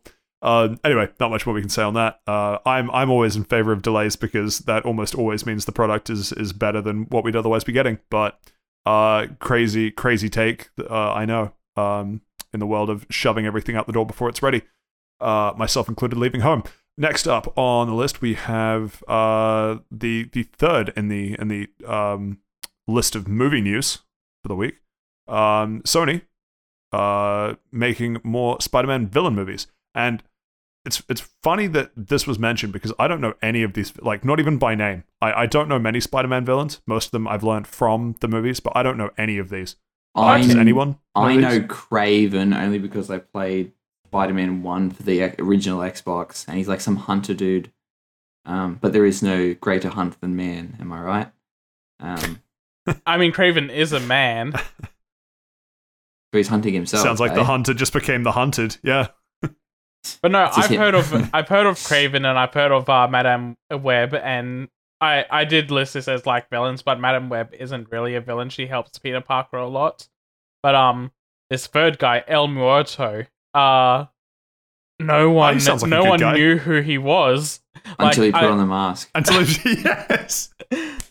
Oh, thank The you. funny for that, thing Steve. is- is I was just about to go for that. The funny thing is, is that his power is from that mask. Like, apparently, he's a luchador that wears a magical mask. Sounds like something that Jim Carrey would play in a '90s action film. Yeah.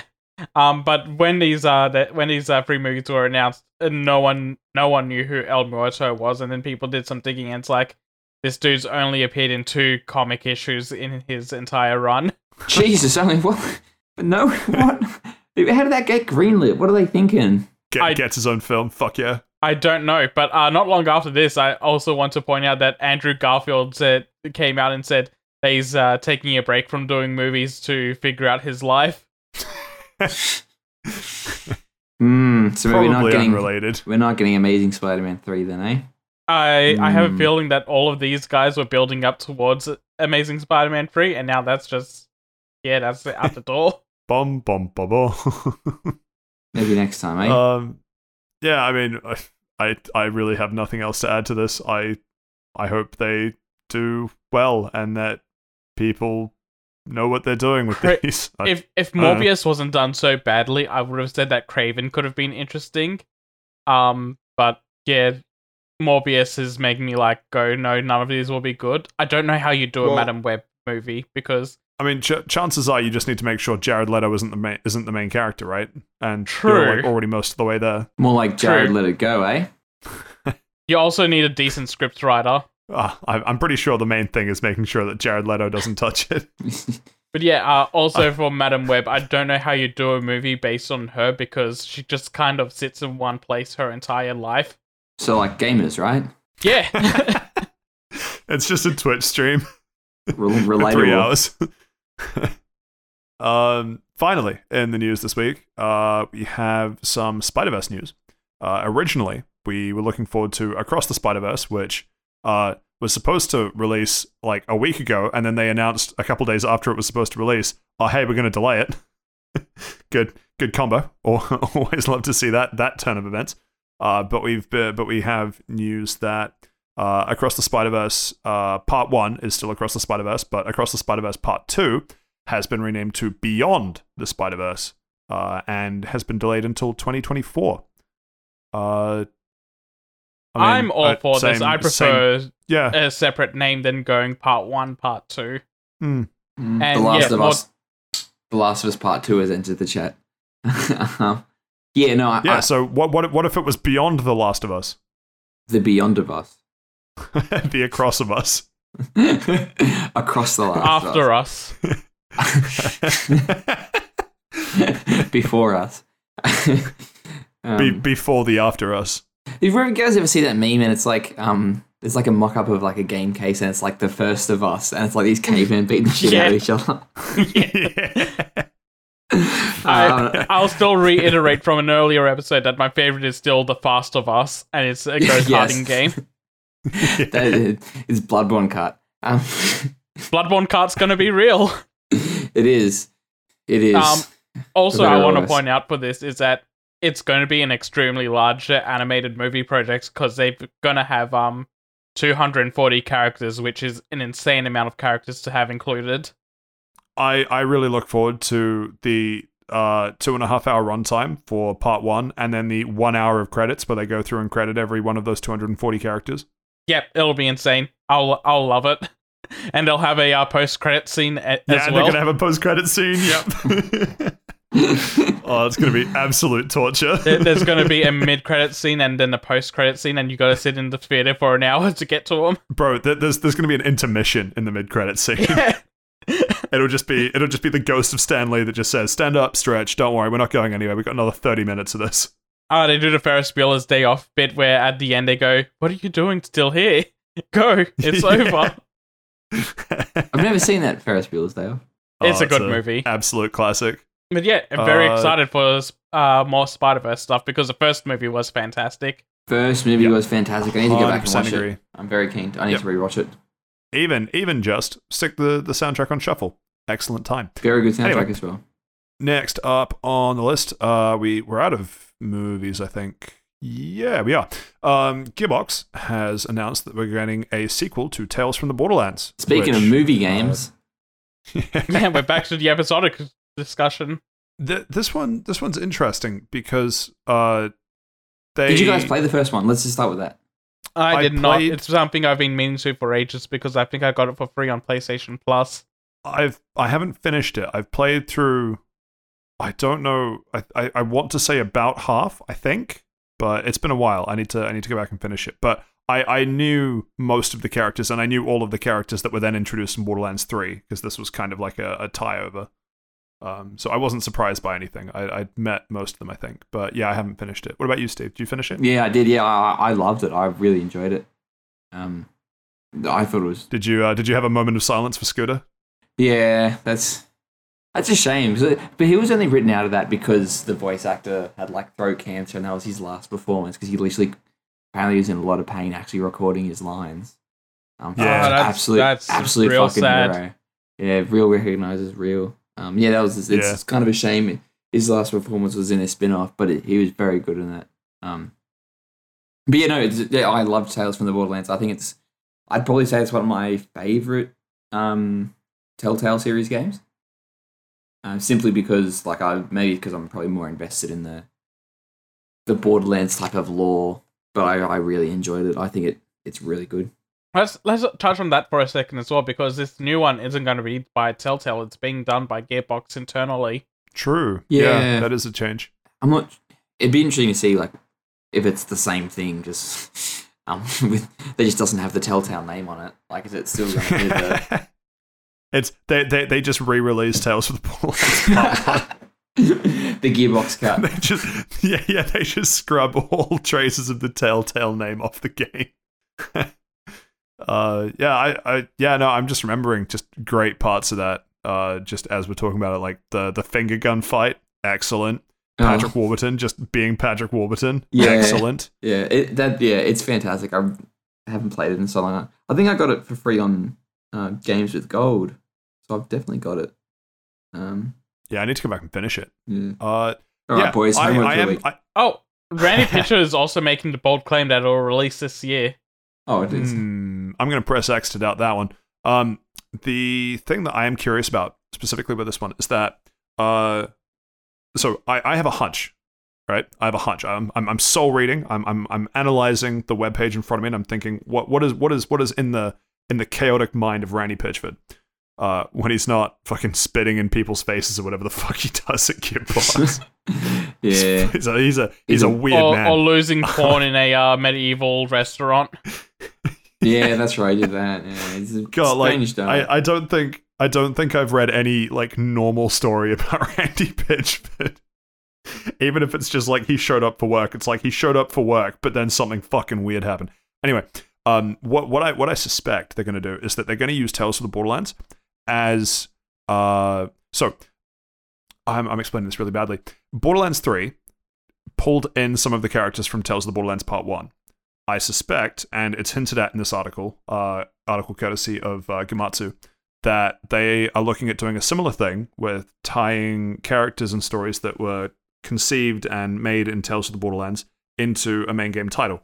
However, what I think they're going to do is they're going to use this as a chance to sort of rectify and maybe even retcon some of the mistakes they made with the storytelling for Ava, because everyone hates Ava, but Gearbox made it very clear that Ava will be a large part of the next Borderlands game.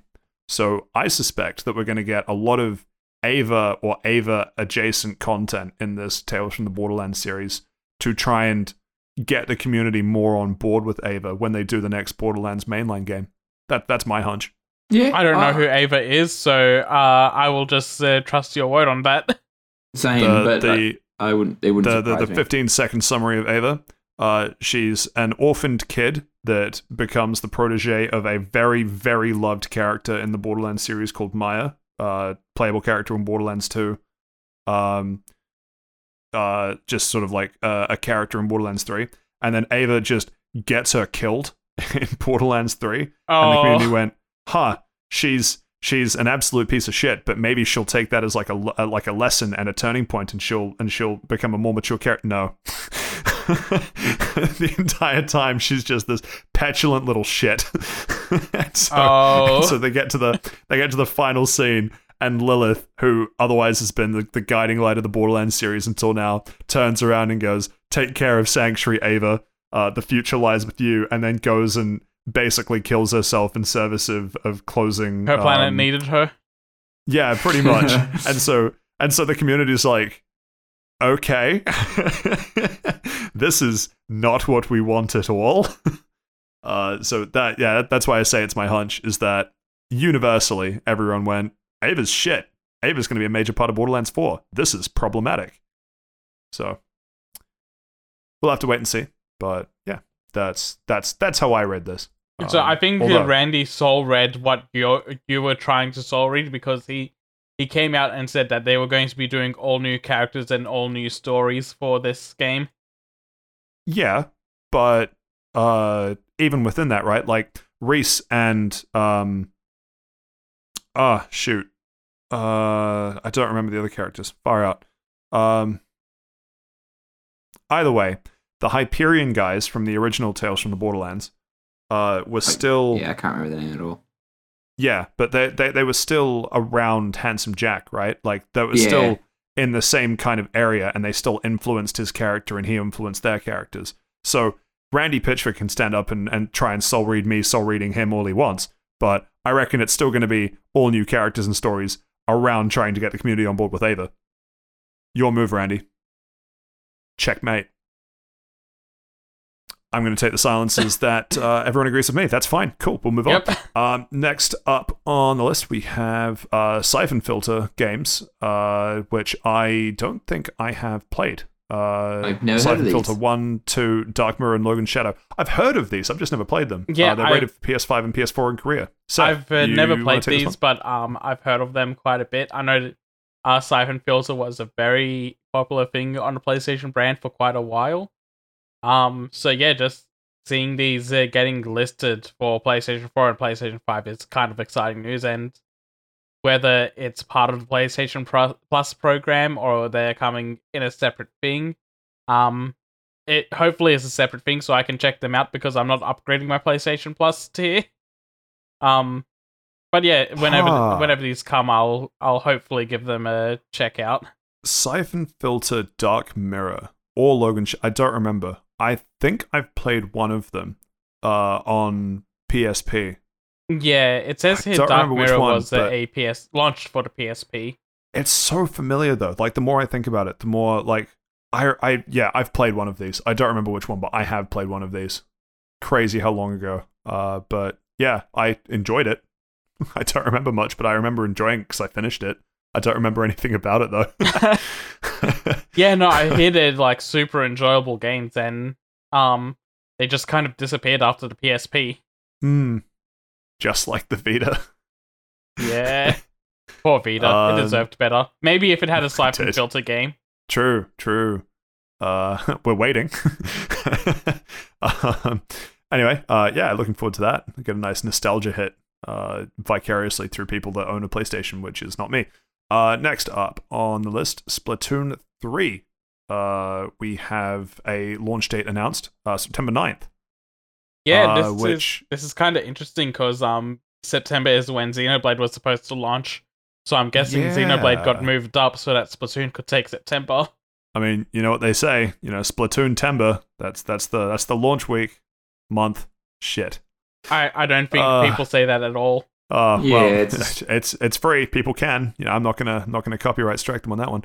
Uh, so long as they give me a bucket with which I can stomp people younger than me, I'm I'm good. That's all I enjoyed doing. in two. I liked the dual pistols a lot in R2 when I played it. try hard. I never the played the dodge roll was fun. But no, uh, they they also did a release date trailer, and yeah, it, it looks like more Splatoon. It looks pretty fun. Hmm. Yeah, it's uh interesting. I never actually finished the single player for Splatoon 2. I only ever really did multiplayer. Is it any But I heard good? the single player was good. I always think Uh, that maybe um, I should play Splatoon, but I never do. I probably wouldn't get it now. I think I think you're well past Yeah. when when it would be worth getting now. I've heard the single player is good. If it's on sale, I'd probably worth picking up for the single player. A But Nintendo game on I, sale, you absolute fucking madman. Yeah. See, if you'd be paying uh, full price for Splatoon 2 now when you can just wait four months Yeah, true. and get uh, Splatoon 3 for the same price. for the same Yeah. price. Well, the Splatoon 3, well, Splatoon 1 cost the same. Uh, yeah. Um, but yeah, no. Um, the single player and this the single player actually got DLC, I think, too, which I also didn't play. Oh, but yeah, no, yeah, I've, and I've I've heard good things about the single player. I've just never finished it myself. the DLC is also being changed to be free with um the premium Nintendo's uh, uh Nintendo's pass. You mean the Ah. Nintendo Game Pass? Yeah, based the, Ni- the it- Nintendo, Nintendo- DLC pass. the expansion part. But yeah, the Splatoon Uh, 2 DLC just got added to that for free as well. So, um, if you have that and you have um Splatoon 2, then go for that. I've I've heard Hmm. that DLC is fantastic as well. Hmm. Well, Uh, it's better yeah, than the not really Borderlands. DLC. Yes, Oh, actually, boy, from can't what wait I've to- heard. Can't can't wait to hear about this uh, continuously. First it was Um, uh, first it was Arceus and its graphics. Now it's uh DLC and its worthiness. Yep. Coiled Captors, the the shit show of Gearbox. Uh, yeah, I'm. You know, it'll be interesting. Uh, with you know. Also, Hopefully I'm watching this well. trailer now, Patrick, and I can confirm there is a bucket. It's the good. paint. That's all I want. The paint fill tool. Step one, bucket. Step two, fill bucket. Step three, hit kid with bucket. Well, hit kid with paint in bucket. But, you know, I mean, that could be a comma. Maybe there's not. Anyway, next up on the list, we have uh, Sony finally adding variable refresh rate via a system software update. I can't believe this happens on the week that Josh got a PS5. I reckon he, he orchestrated it. He must Yeah, have it- insider knowledge, I'm telling you. That's why he's not here. He's playing his PS5. Yeah, He's I in wouldn't the- be surprised. Gran he's in the league Turismo. From from he's- from his bed that he shat in. He's um He's not he's here to wiping his- refute that. he's wiping his ass with the PlayStation and it's white, so I just got a weird streak mark. Okay, that was too far. I'm sorry. Come back, Josh. We miss you and your shit stained PS5. Yeah, no, this is um something that they've been supposed to be adding for quite a long time because if they didn't, they could have actually been sued for it. So, I guess they were coming up to the limit of when they could do it. Um, a whole bunch of games have also been updated to have uh, VRR support.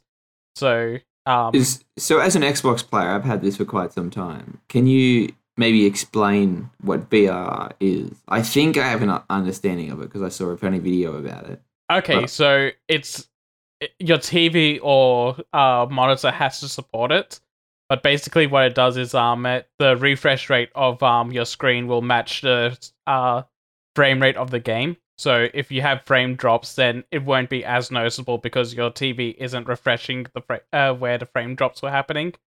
Uh, okay, so it's just keeping everything in sync then. Yeah, basically. Uh, okay. Pretty much. Uh, okay. Um, yeah, Uh, but yeah, that's good. I, I consider this update to be similar to Nintendo finally saying, oh yeah, turns out we had the ability to use Bluetooth headsets the whole time, Lamau. Yeah. turns out it wasn't a hardware limitation. Uh, here's a software update. GG, Chucklefox. Um, anyway, uh, that article courtesy of Gematsu as well. Uh, but uh, anyone that has a PS5, all 10 of you that could find one in stock, uh, congratulations. Enjoy. Uh, yeah, all I really have to say on that. Uh, next up on the list, we have this one I, I find very funny. Uh, time limited game trials are now going to be a requirement for PlayStation games that are $30, $34 or higher. Um, they say at wholesale. I don't know what the average game margin is, but basically most, I'm assuming most AAA games are now going to have a requirement that they get a time limited game trial. Uh, this one, also courtesy of Gematsu as an article. Um, almost always, uh, sorry, al- almost certainly as part of their like PlayStation Plus premium bullshit that they're trying to push, which I laughed at when they said that you get to play time trialed, uh, time limited trials of games, just because that seems like such an outdated demo format to me. Yeah. And it's like, okay, cool. Gotta pay for a demo now. I yeah, it's fucking weird. I think this is something that I've seen come up, and I kind of agree with it thinking about it. But it seems like that um people think they might be doing this because um uh, PlayStation has a pretty harsh no refund policy in the states and stuff. I think they have to do refunds over here because of our consumer laws. But now to try and get Ah. around that, they're doing these um game trials for the higher end of PlayStation Plus to be like, hey, you're not actually buying the game. Give it a try, see if you like it, and then the uh, if you buy it later, you can't try and refund it on us because you committed. Okay, that that take at least makes more sense than just uh, here at Sony. We couldn't figure out why people would pay this much for the top tier PlayStation Plus subscription, so we're just going to give people demos, and we're going to force people to make them. Yeah, Um, I I I do I do find it funny that in the article it's noted that uh, time trials are only required to be available on the service for for hang on only required to be available on the service for at least twelve months. Only required. Maybe I misread that. I thought on initial reading that they were only expecting that these uh, two-hour limited trials were going to be around for twelve months apiece. Um, I might have ended up misreading that sentence, but never mind. That would have made it way funnier if if Sony's forcing devs to go make a two hour trial of a game uh, three months after launch and then say, don't worry, we're going to get rid of it after a year anyway. no, I think uh, it's a like know. a game by game scenario is like 12 months after the game comes out, so they don't have to have a time trial anymore. No, but that, that's my point. It seems it seems weird where it's like I know that you spent all this time making the trial, but don't worry, you don't have to like maintain it after 12 months. Yeah. It's like, well, yeah, because we've already made the trial. We're not doing a live service demo. or maybe they are. I'm not sure. I I get to read that it it uh, can be taken off the service after 12 months. Hmm. So like um uh, yeah, so like if they do a demo for like let's say God of War Ragnarok whenever that comes out, uh 12 months after the game comes out, they'll just take the demo off PlayStation Network. But that just still seems even funnier that Sony's telling devs to pour money and resources into this, and then at the end of 12 months, don't worry, we're just going to trash your project. Yeah. And they also say that they'll have cut they you can do custom game demos instead of the time trials, but it has to be approved on a case by case scenario. So It's it's such uh, a stupid don't- system. Don't don't worry, Steve. Uh, in future, people will be able to speed run the Joel Percent Last of Us Part Two, thanks to Sony's premium in-game Can trials. I, wait, that's this is actually like the big the biggest brainest play because this is exactly what um, Naughty Dog wants people to do. They want people to stop it. Joel getting killed, and it's like, oh well, you play the game. Yeah, that's the whole game. Yeah. Thank you for playing Last of Us. Um, there's a speed run of, I think it's a Zelda game. Weird tangent, which is fastest done on a demo, but I don't remember if the demo is of the Zelda game or of another game, and the demo is of Zelda. I think it's of another game, and the demo is of Zelda. I think it's Smash there's- Brothers. Smash Brothers does have um, demos in the Japanese version. I think. eh, I think that's what you're about to say. Yeah, I, I, I think it might be that. I, I, you know, I saw this ages ago now, but it just reminds me of that. Where I think the fastest time you can set is doing it in the demo for whatever Zelda game it is, just because it's a demo, so it's got a whole bunch of different, uh, like shortcutted code and mechanics and things, so people can beat the demo version faster than the real game. I think. I think is the story. Hilarious if true. I should probably go confirm that. Yeah, probably confirm that.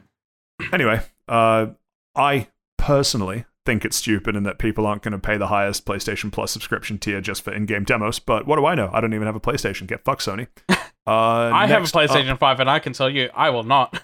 you heard it here first. Next up on the list, we have. Uh, so this this next story I find funny. Um, we hear about PlayStation setting up a game preservation team thanks to the most LinkedIn of LinkedIn posts by a guy that they just hired, a uh, Canadian game dev by the name of Garrett Fredley. Um, this the this game uh, this article brought to you by uh, VideoGameChronicle.com, uh, who uh, went onto LinkedIn and talked about how excited he was to join as a senior build engineer at PlayStation, working for the newly created preservation team. And it's, oh god, like you, you can't help but cringe when you see LinkedIn posts of like, today is my first day. I'd like to thank everyone that helped me get here. I'm looking really forward to working and, you know, making the world a better place. But this is the first time that we've had any confirmation that Sony even has a game preservation team. So I can't help but feel like his first day was suddenly made very awkward when a bunch of uh, people in black suits showed up and asked them to come with him. Broke NDA right away, hour one. yeah. like pre hour one, he's not even on the premises and he broke NDA by being excited for it. He walks in and it's like, sorry, big fella, keep walking. um, in in like you know to take the more positive spin, it does basically confirm that there is something happening with uh, older PlayStation games uh, in some capacity. Obviously, nothing has been mentioned yet, but we know that there are things like uh, it's like a PlayStation Three streaming, right? We covered we covered this uh, last week. Yeah, and One of them is like God, I hope uh, that they just turn that into emulation later instead Yeah, of just yeah, streaming. Surely, Right. surely they wouldn't set up a games preservation sort of branch if they weren't doing. Yeah, surely they can't just stream it. Uh, I don't know. I don't know. I've seen. But don't things. worry. I'm wondering Your, if your this boy, branch your is going Garrett to be. Fredley's on the case. I'm I'm wondering if this branch is going to be similar to what the uh, Microsoft's back compat branch was like. At least that's Yeah, what maybe. I hope it's like. Where they just they they they try to make an active effort of um restoring uh, uh, their past games in like a very efficient manner that's just moves forward with every console, like what Xbox is doing at the moment, or what Hmm. they have done, because apparently they've stopped now. Yeah, I guess we'll just have to wait and see. But go, Garrett. Hope you enjoy working as a senior build engineer and not winding up in a dumpster behind Sony Studios or anything. Um, all I really have to say on that, tangentially, because I know it's not on the docket, but I know that we talked about it briefly before recording. Uh, Seth, your thoughts on the PlayStation Plus selection for this month? Uh it's shit. I I can't even remember what Oh. they were, but it's all Are, shit. are you are you not a fan of FIFA 22? I am not a fan of uh, sports games in general. No, You're not a Chad Sports Ball enjoyer? I am not. I'm sorry, Steve. I don't know how you can do it the same game every year, man. I don't know how you, you can't like that. What's the difference It- between it's- FIFA 14 and FIFA 22? Literally fucking nothing. It's even better when they get worse year by year instead of better. There's and, that. There's that. and I- every there's that IGN review they did of like uh, FIFA 21 for the Switch. Um, and it's pretty much like they put zero effort into this fucking game. I'm going to put zero effort into my review and literally just copy and pasted the review they did the previous year. And I'm like, what the fuck? Fucking Nice. based.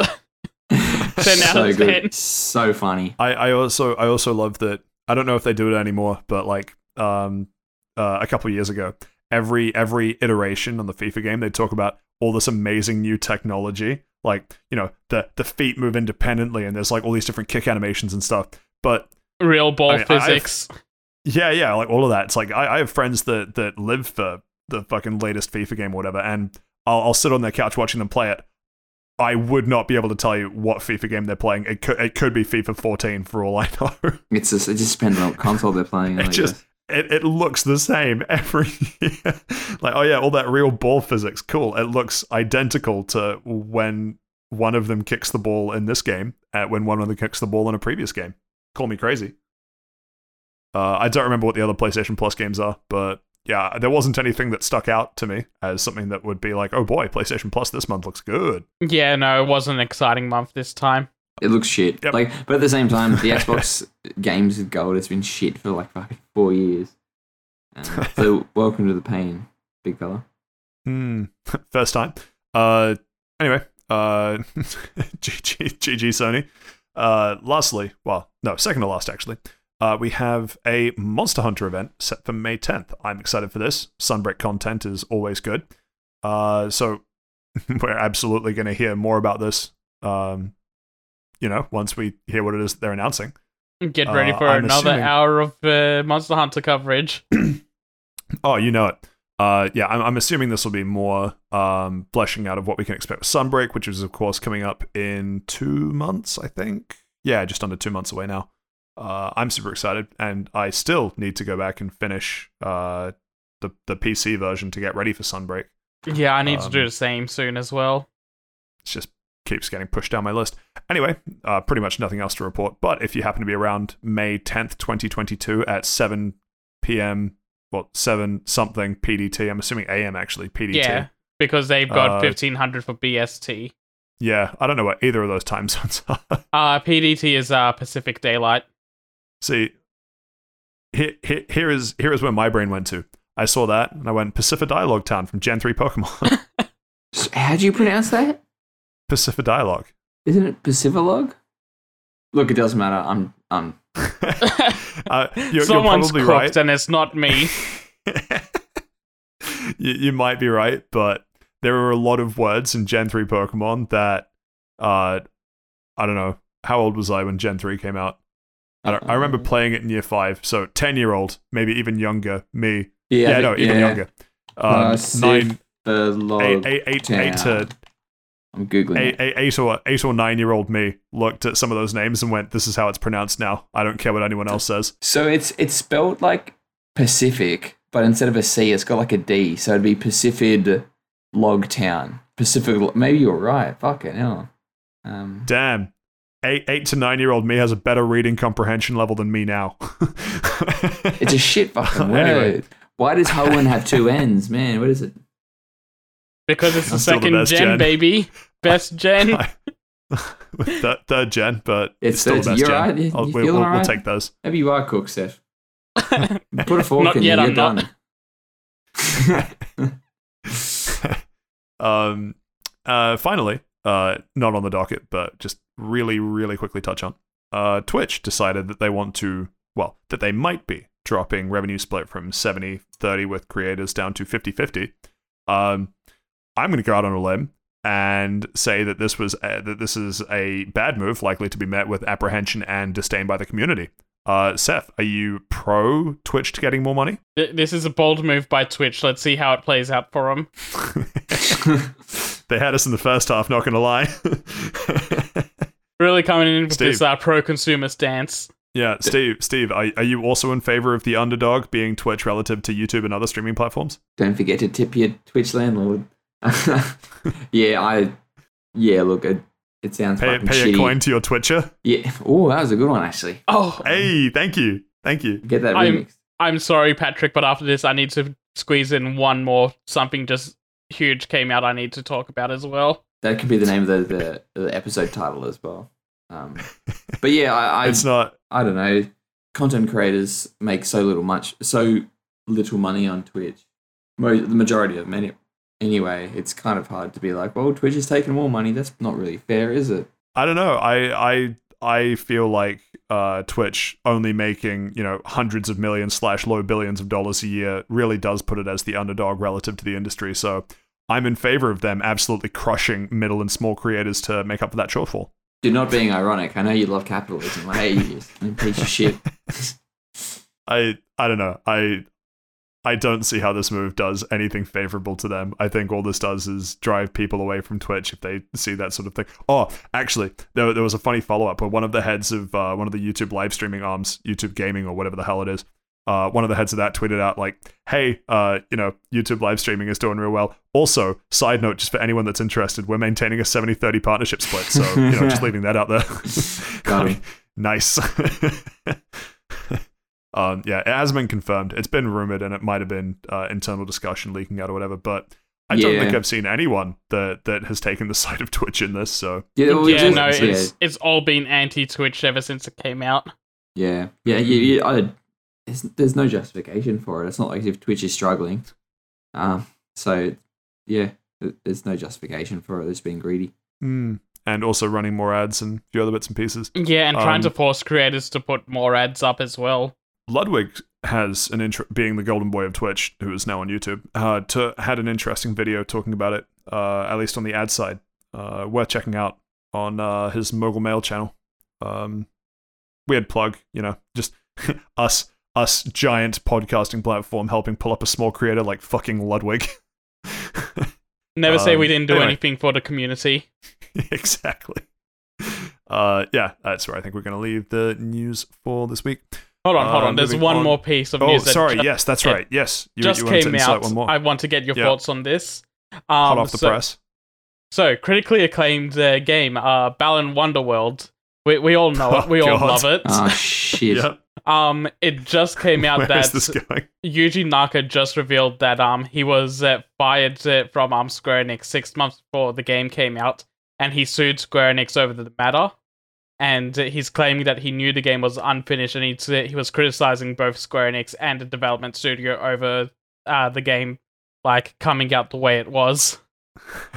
Jesus Christ! I, Man, I believe Now- Yuji Naka now- is now now, that man's a retired from the game development uh, industry as well. so this is just him kind of um throwing both of them under the bus. Good shit. God, what a what a dumpster fire. See, like I, I look at I look at Babylon's Fall and I think, man, Square Square Enix really has it rough. And then I think, wait, no, they're also behind Balan Wonderworld. They deserve what they get. Yeah.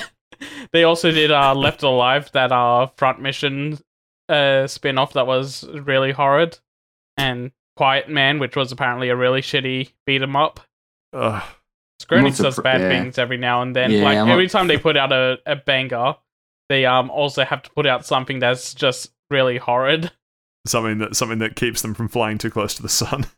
it seems like they- they do like one good thing right and ten good things bad. Yeah, it's it's to keep themselves humble. Yeah, remember where you came from. keep keep their shareholders humble too. um, yeah, well, I think that's where we're gonna leave the news for this week. Uh, now we get to move on to the audience question for this week. Uh, this person didn't even write in with a name. Um, Anony Moose's brother, uh, Anony Caribou, What about uh, Anony Mouse? wrote in. Anony Mouse. That was a better one. Fuck, it would have been. I don't know. An Anony Caribou will have to have to wait his turn, I guess. Um, Next time. Anony Mouse, yeah. Anony Mouse writes in. Um, hey guys, loving the podcast. Uh, would be really interested to know your thoughts on whether cloud streaming is uh, a like a sign of the future or more of a gimmick. Um, slightly paraphrase the question, kind of fucked up pronunciation. Uh, doing it live, oh well, move on. Um, interesting question though. We talk more and more about things being done as uh, cloud streaming. Uh, I don't know how long we're going to spend on this. Uh, I think its current implementation is shit in almost all forms, but uh, my personal take is that eventually it will be good enough. Um, there was a concept. It was done by, was it Razer that released a concept of like a streaming system that would that, would, that was uh, platform independent, and It you does, could just stream. Yeah, that does seem like a very Razer thing to do. I think it was Razer. I need to go look it up. Um, but it was basically just uh, it, it looked kind of like uh, a Series X or a Series S, uh, just like a, a large brick. But you stick the brick on your home network, and you can stream from any console, uh, mobile included, onto uh, I think onto anything too, Ah, cool. So I, Uh, could, or at least uh, I could stream it onto my Xbox. Kind of, yeah. Or like it, it wouldn't be that you streamed onto your Xbox, you'd stream it onto the TV, but because it's platform independent, uh, you could stream it to anything that can consume a signal. So I assume that would also include phone if you were really keen. Um, and I assume it would just have support for controllers and everything else. It's basically just like a middleware between uh, like any console and a display. But that, as a concept, I think is the future. I don't think it's in consumer production. I think it was just a concept for a conference, but that I think is the future. But the current implementation of, oh, you want to buy a game, it's only available on cloud streaming, get fucked. Uh, I I think that's really shitty and poorly done, and by all accounts, it sounds like it doesn't even work particularly well. Looking at you, Kingdom Hearts on Switch, and uh, there was some other service. PlayStation Now Um, in general. Yeah, um, remote play works well, but that's not really streaming because that's still based on content on your own network. Uh, there was one. Oh, Nvidia. Nvidia's. yeah, um, GeForce Now. Is that it? Is it GeForce? Yeah, there was something where it's like it, it it sits in a data center and then streams to, you know, wherever you are. Uh, but it's not based on a company. It's it's just Nvidia streaming a game to you, and you have a little selection of games that you can pick from that you can stream. Um, that, I mean, I haven't heard anything too negative about that, so I assume that's the best version of it. But I don't know. What are your guys' thoughts on this? Um, I'll I'll- I'll just get my shit comment out of the way first. Um, He, he's going to have to be positive so that the Microsoft stocks stay up. well, but what am I supposed to do if like there's no clouds in the sky? Is it just no gaming? Is, is cloud gaming ruined by clear skies? Um, And I hear the Microsoft stocks tanking. Uh, well, actually, on that point, you I guys don't make know my fun, stonks. you guys make fun of Microsoft all you want. Their their cloud gaming they've got at the moment is pretty good. Um, we covered a story. Sorry, I'll, I'll let you finish, but just it, it just reminded me of um, we covered a story two or three weeks ago about them partnering up with Sega. Was it? Uh, that there was an Azure. I think it was Azure Sega crossover, or it might have been Azure Capcom. I think maybe it was as like- Sega is partnering with Microsoft for something. Like yeah, it was as- the as like Sega going towards. Microsoft thing rather than Microsoft going to Sega. Yeah, but the I, I feel like a lot of there is a lot of opportunity in a in a partnership like that to enhance a gaming streaming experience. But what were you going to finish with, Steve? Sorry. Yeah, no, I was just saying that like because um the the streaming the cloud streaming that the Microsoft that comes with Game Pass Ultimate at the moment is pretty good and they're adding um games to it like pretty consistently. Um so it's always good like I've got I know I've got the option to sort of stream something to my phone. Like if, if I'm on the couch like watching the, the footy or something, I was streaming um Slay the Spire to it. So like during a, like a slow moment. Um after the Panthers were putting on like twenty tries. Um, uh, slight plug there. Um, Yeah, I of could course. still, Yeah, I could still yeah, be right. playing it on my phone, and because it's like sort of a, a turn based game, I wasn't noticing any lag at all, to be quite honest. And the controls, um, it it, it wasn't touch. Uh, there were no touch controls in any sense of the word, apart from like having a sort of buttons on the screen, if that makes sense. Um, yeah, yeah, yeah. The the ov- overlay control. yeah, the overlay. That's that's what I was looking for. Yeah, and I thought I thought it worked really well. Um, I didn't feel I was. Di- so the, the only the only difference with that sort of example is that you're again streaming something from your own network, though, aren't you? Um, honestly, I don't know. Um, like like your Xbox is running Slay the Spire, right? It's just streaming it to your phone. I don't think so. No. No. Oh, okay. Um, I think it it it was using my sa- my save, but it does stream it. Um, actually, you know what? I'm not sure. I'm not sure. I was pretty sure it wasn't streaming for my Xbox. My Xbox is turned off. Um, but my uh, my sense is that it's a it's cloud streaming. Um, but then at the same time, I'll Right. Um, I'll heavy caveat that and say that it is a turn-based game, so I didn't really feel any. Yeah. So you don't lag. need the the response time. Yeah. Like an FPS would. Yeah, so if I was Um, playing like an FPS or even like a third person shooter or an, any type of something that like a platformer that needed like precision timing, I'm not sure how good it would be. Yeah. Um, fair enough. And but at the same time, I probably wouldn't because just because cloud gaming isn't at a state where like I honestly trust that. Yeah, I probably wouldn't go down that route. But then at the same time, I haven't tried it yet, so don't mock it till you try it type of thing. So maybe it's just something to, something to maybe I'll explore it if I ever end up going away for holidays or something. Uh, Seth, your thoughts? I don't think our infrastructure is at a place yet where cloud streaming can be a viable thing. Like, Yeah, especially Um, in Australia. Australia is very slow upload Yeah. download speeds. yeah, especially us. Um, I could see it being a future thing where it's like you don't own anything, you just stream everything. Um, but uh, um, I yeah, I I could see it being like a viable option in the future. It's just we need to get the technology there first. We need to get like an internet infrastructure that works for it better first, and um, just make that technology work. Like it can get there eventually, but we're not there yet. I don't see it for like maybe another ten years minimum. Actually, you've raised a good point there, Seth. Like a like all video streaming services now are pretty much being streamed. So maybe it is sort of like an inevitable sort of conclusion that you'd essentially stream a game you played when you're done. You're like, cool, I'm done. Like, yeah. Are we sort of seeing with the rise of subscription services with Game Pass and uh, Yeah, I uh, think Game Pass is like a first step towards going there because yeah, it people are already calling it the Netflix of video games, and once uh, Xbox is making that uh, uh, stride toward uh, doing it like their X Cloud system, so it just feels like a natural conclusion that at some point they're going to go, uh, whatever's on Game Pass, you can just stream, and then Yeah. they they literally become the Netflix of video games doing that. yeah. I'm In- I'm still undecided on what I feel about that. Um, it's good and it's bad. in in the world where that does exist do you see like you know let, let, let's say that happens right? Let's say we get like technology sorted. There's no uh, network issue or anything else.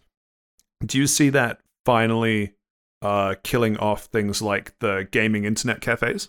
Hmm. I I see it more kind of killing off AAA games. Because um uh, like going off like what Sony said for their games is like they wouldn't do day one uh releases on uh, their service for their AAA games because they would lose so much money doing it. Um if clouds became like the norm, I think we'd see a big drop in uh, like huge big budget games because they wouldn't be able to make their money back. Uh, uh, if you go off what Sony said anyway. Yeah, that's uh, that's sort of a good point. It'd just probably be like AAA games would become like the maybe the ones that you'd have the option of either streaming it or buying it, whereas indie games could only be streamed or something, or maybe the other way around. Or I don't, I don't know. But i mean it's a good you know with, with sony with sony you get a, a two hour two hour demo right so you, you know whether or not you want to buy it Yeah, Two exactly. Sometimes is is not enough, or is sometimes If- enough to finish a DLC many times over. Imagine, imagine getting a two-hour demo for Kingdom Hearts 2, and your only impression for the game is a Roxas segment. Peak imagine fiction. getting a two hour demo for Coiled Captors dlc for Tiny Tina's and you get to finish the dlc like eight times What's another game that would do really badly with a two-hour demo? Uh, I, you could you could argue like some games, most games, probably two hours isn't enough to sort of like sink your teeth into and, and to sort of like get the hang of it and get the hang of the, me- the mechanics, especially in like literally any JRPG, two hours is literally like two cutscenes. Um, Yeah. I was thinking um, something like the whatever Civ uh, Seven's going to be. Um, that in two hours, you would have zero idea whether or not you want to buy the game. Well, if you're doing like a like a with the smallest game mode, it might be all right. But then like you're sort of ruining the experience for yourself if you're playing it on that mode anyway. Balan Wonderworld, I'd uh, argue that two hours is too much time.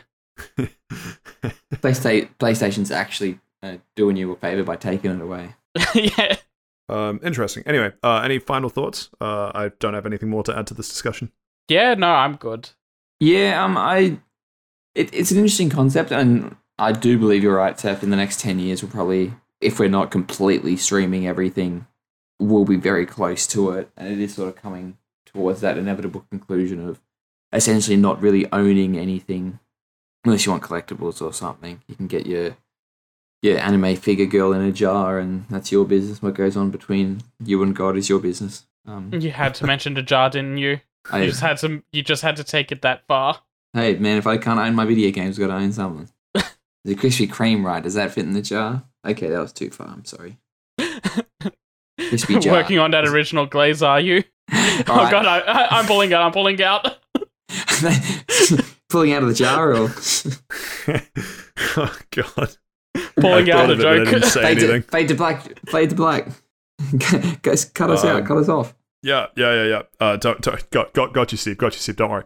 Um, thank you, Anony Mouse, for most of that discussion. Gonna have to bleach the rest of it from my memory. Um, if you or anyone that you know has an audience question you'd like us to answer, uh, feel free to get in touch. We are on Facebook at Fast Travel Lounge, on Twitter at Fast Travel Lounge minus one of the L's, or uh, good old fashioned email, uh, fasttravellounge at gmail.com. Um, feel free to like, subscribe, share, rate, review, um, follow. Any other buzzwords I'm missing? Probably. Smash that do any of those. motherfucking like button. Or, you know, uh, whatever else is, is the equivalent of a like button. Um, don't smash anything illegal. We, we, we don't we don't condone uh, illegal activities on, on this this travel lounge. We're we're traveling fast. We're not traveling illegally. Um, but that does bring us to the end of episode 21 for this week. Uh, episode 22 next week. Anything that people can look forward to? Last of Us Part 2 discussion, perhaps? Ace Attorney discussion, perhaps? Yeah, Ace Attorney will be done by then. Um, yeah, I'm assuming Yooka-Laylee will be done as well. I didn't really talk about it, but I'm, I don't really care for it. So I'll give my final thoughts on that. I don't know what I'm going to start next. Heard good things about Lost in Random. Um, hmm, I don't know. Let me think about it.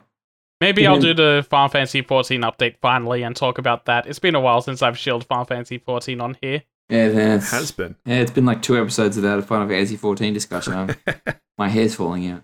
I like that we derailed Seth all through the first part of this episode, that we actually let him speak through parts of his uh, contribution to the episode. We're going to have to make sure that doesn't happen again. Can't get more than three sentences out before an interruption. Every Um, time Final Fantasy 14 comes up, Steve just keeps interrupting me, going, but it's not on Xbox. It's not on Xbox. Where's Temtem as well? Temtem on Xbox when? Yeah. Good question. Good question. Maybe maybe There's ask the Elon Musk to, to buy Temtem just to just to release it for you. Uh, where's this podcast? Excellent. Where- Where's Josh? Even better question. Uh, anyway, thank you for joining us for this uh excellent uh legal age to drink episode twenty one at Fast Travel Lounge. I've been Patrick. I've been joined by Seth and Stephen, and we'll catch you next week. Goodbye. Uh, keep Betty White out of jail.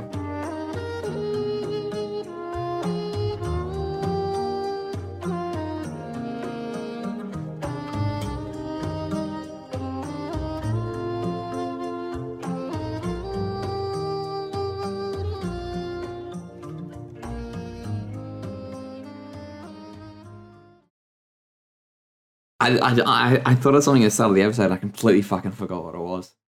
Um, What was it, Betty White, or was that just you reaching for something? That was me fucking reaching. Um, I honestly could not. Honestly, couldn't fucking tell you what it was. What fucking was it? Oh, well, whatever. I wake up at fucking three a.m. screaming. Um, and my girlfriend's like, "You know what, Steve? it's time to. yeah, you've had enough. You've gone too fast in that lounge.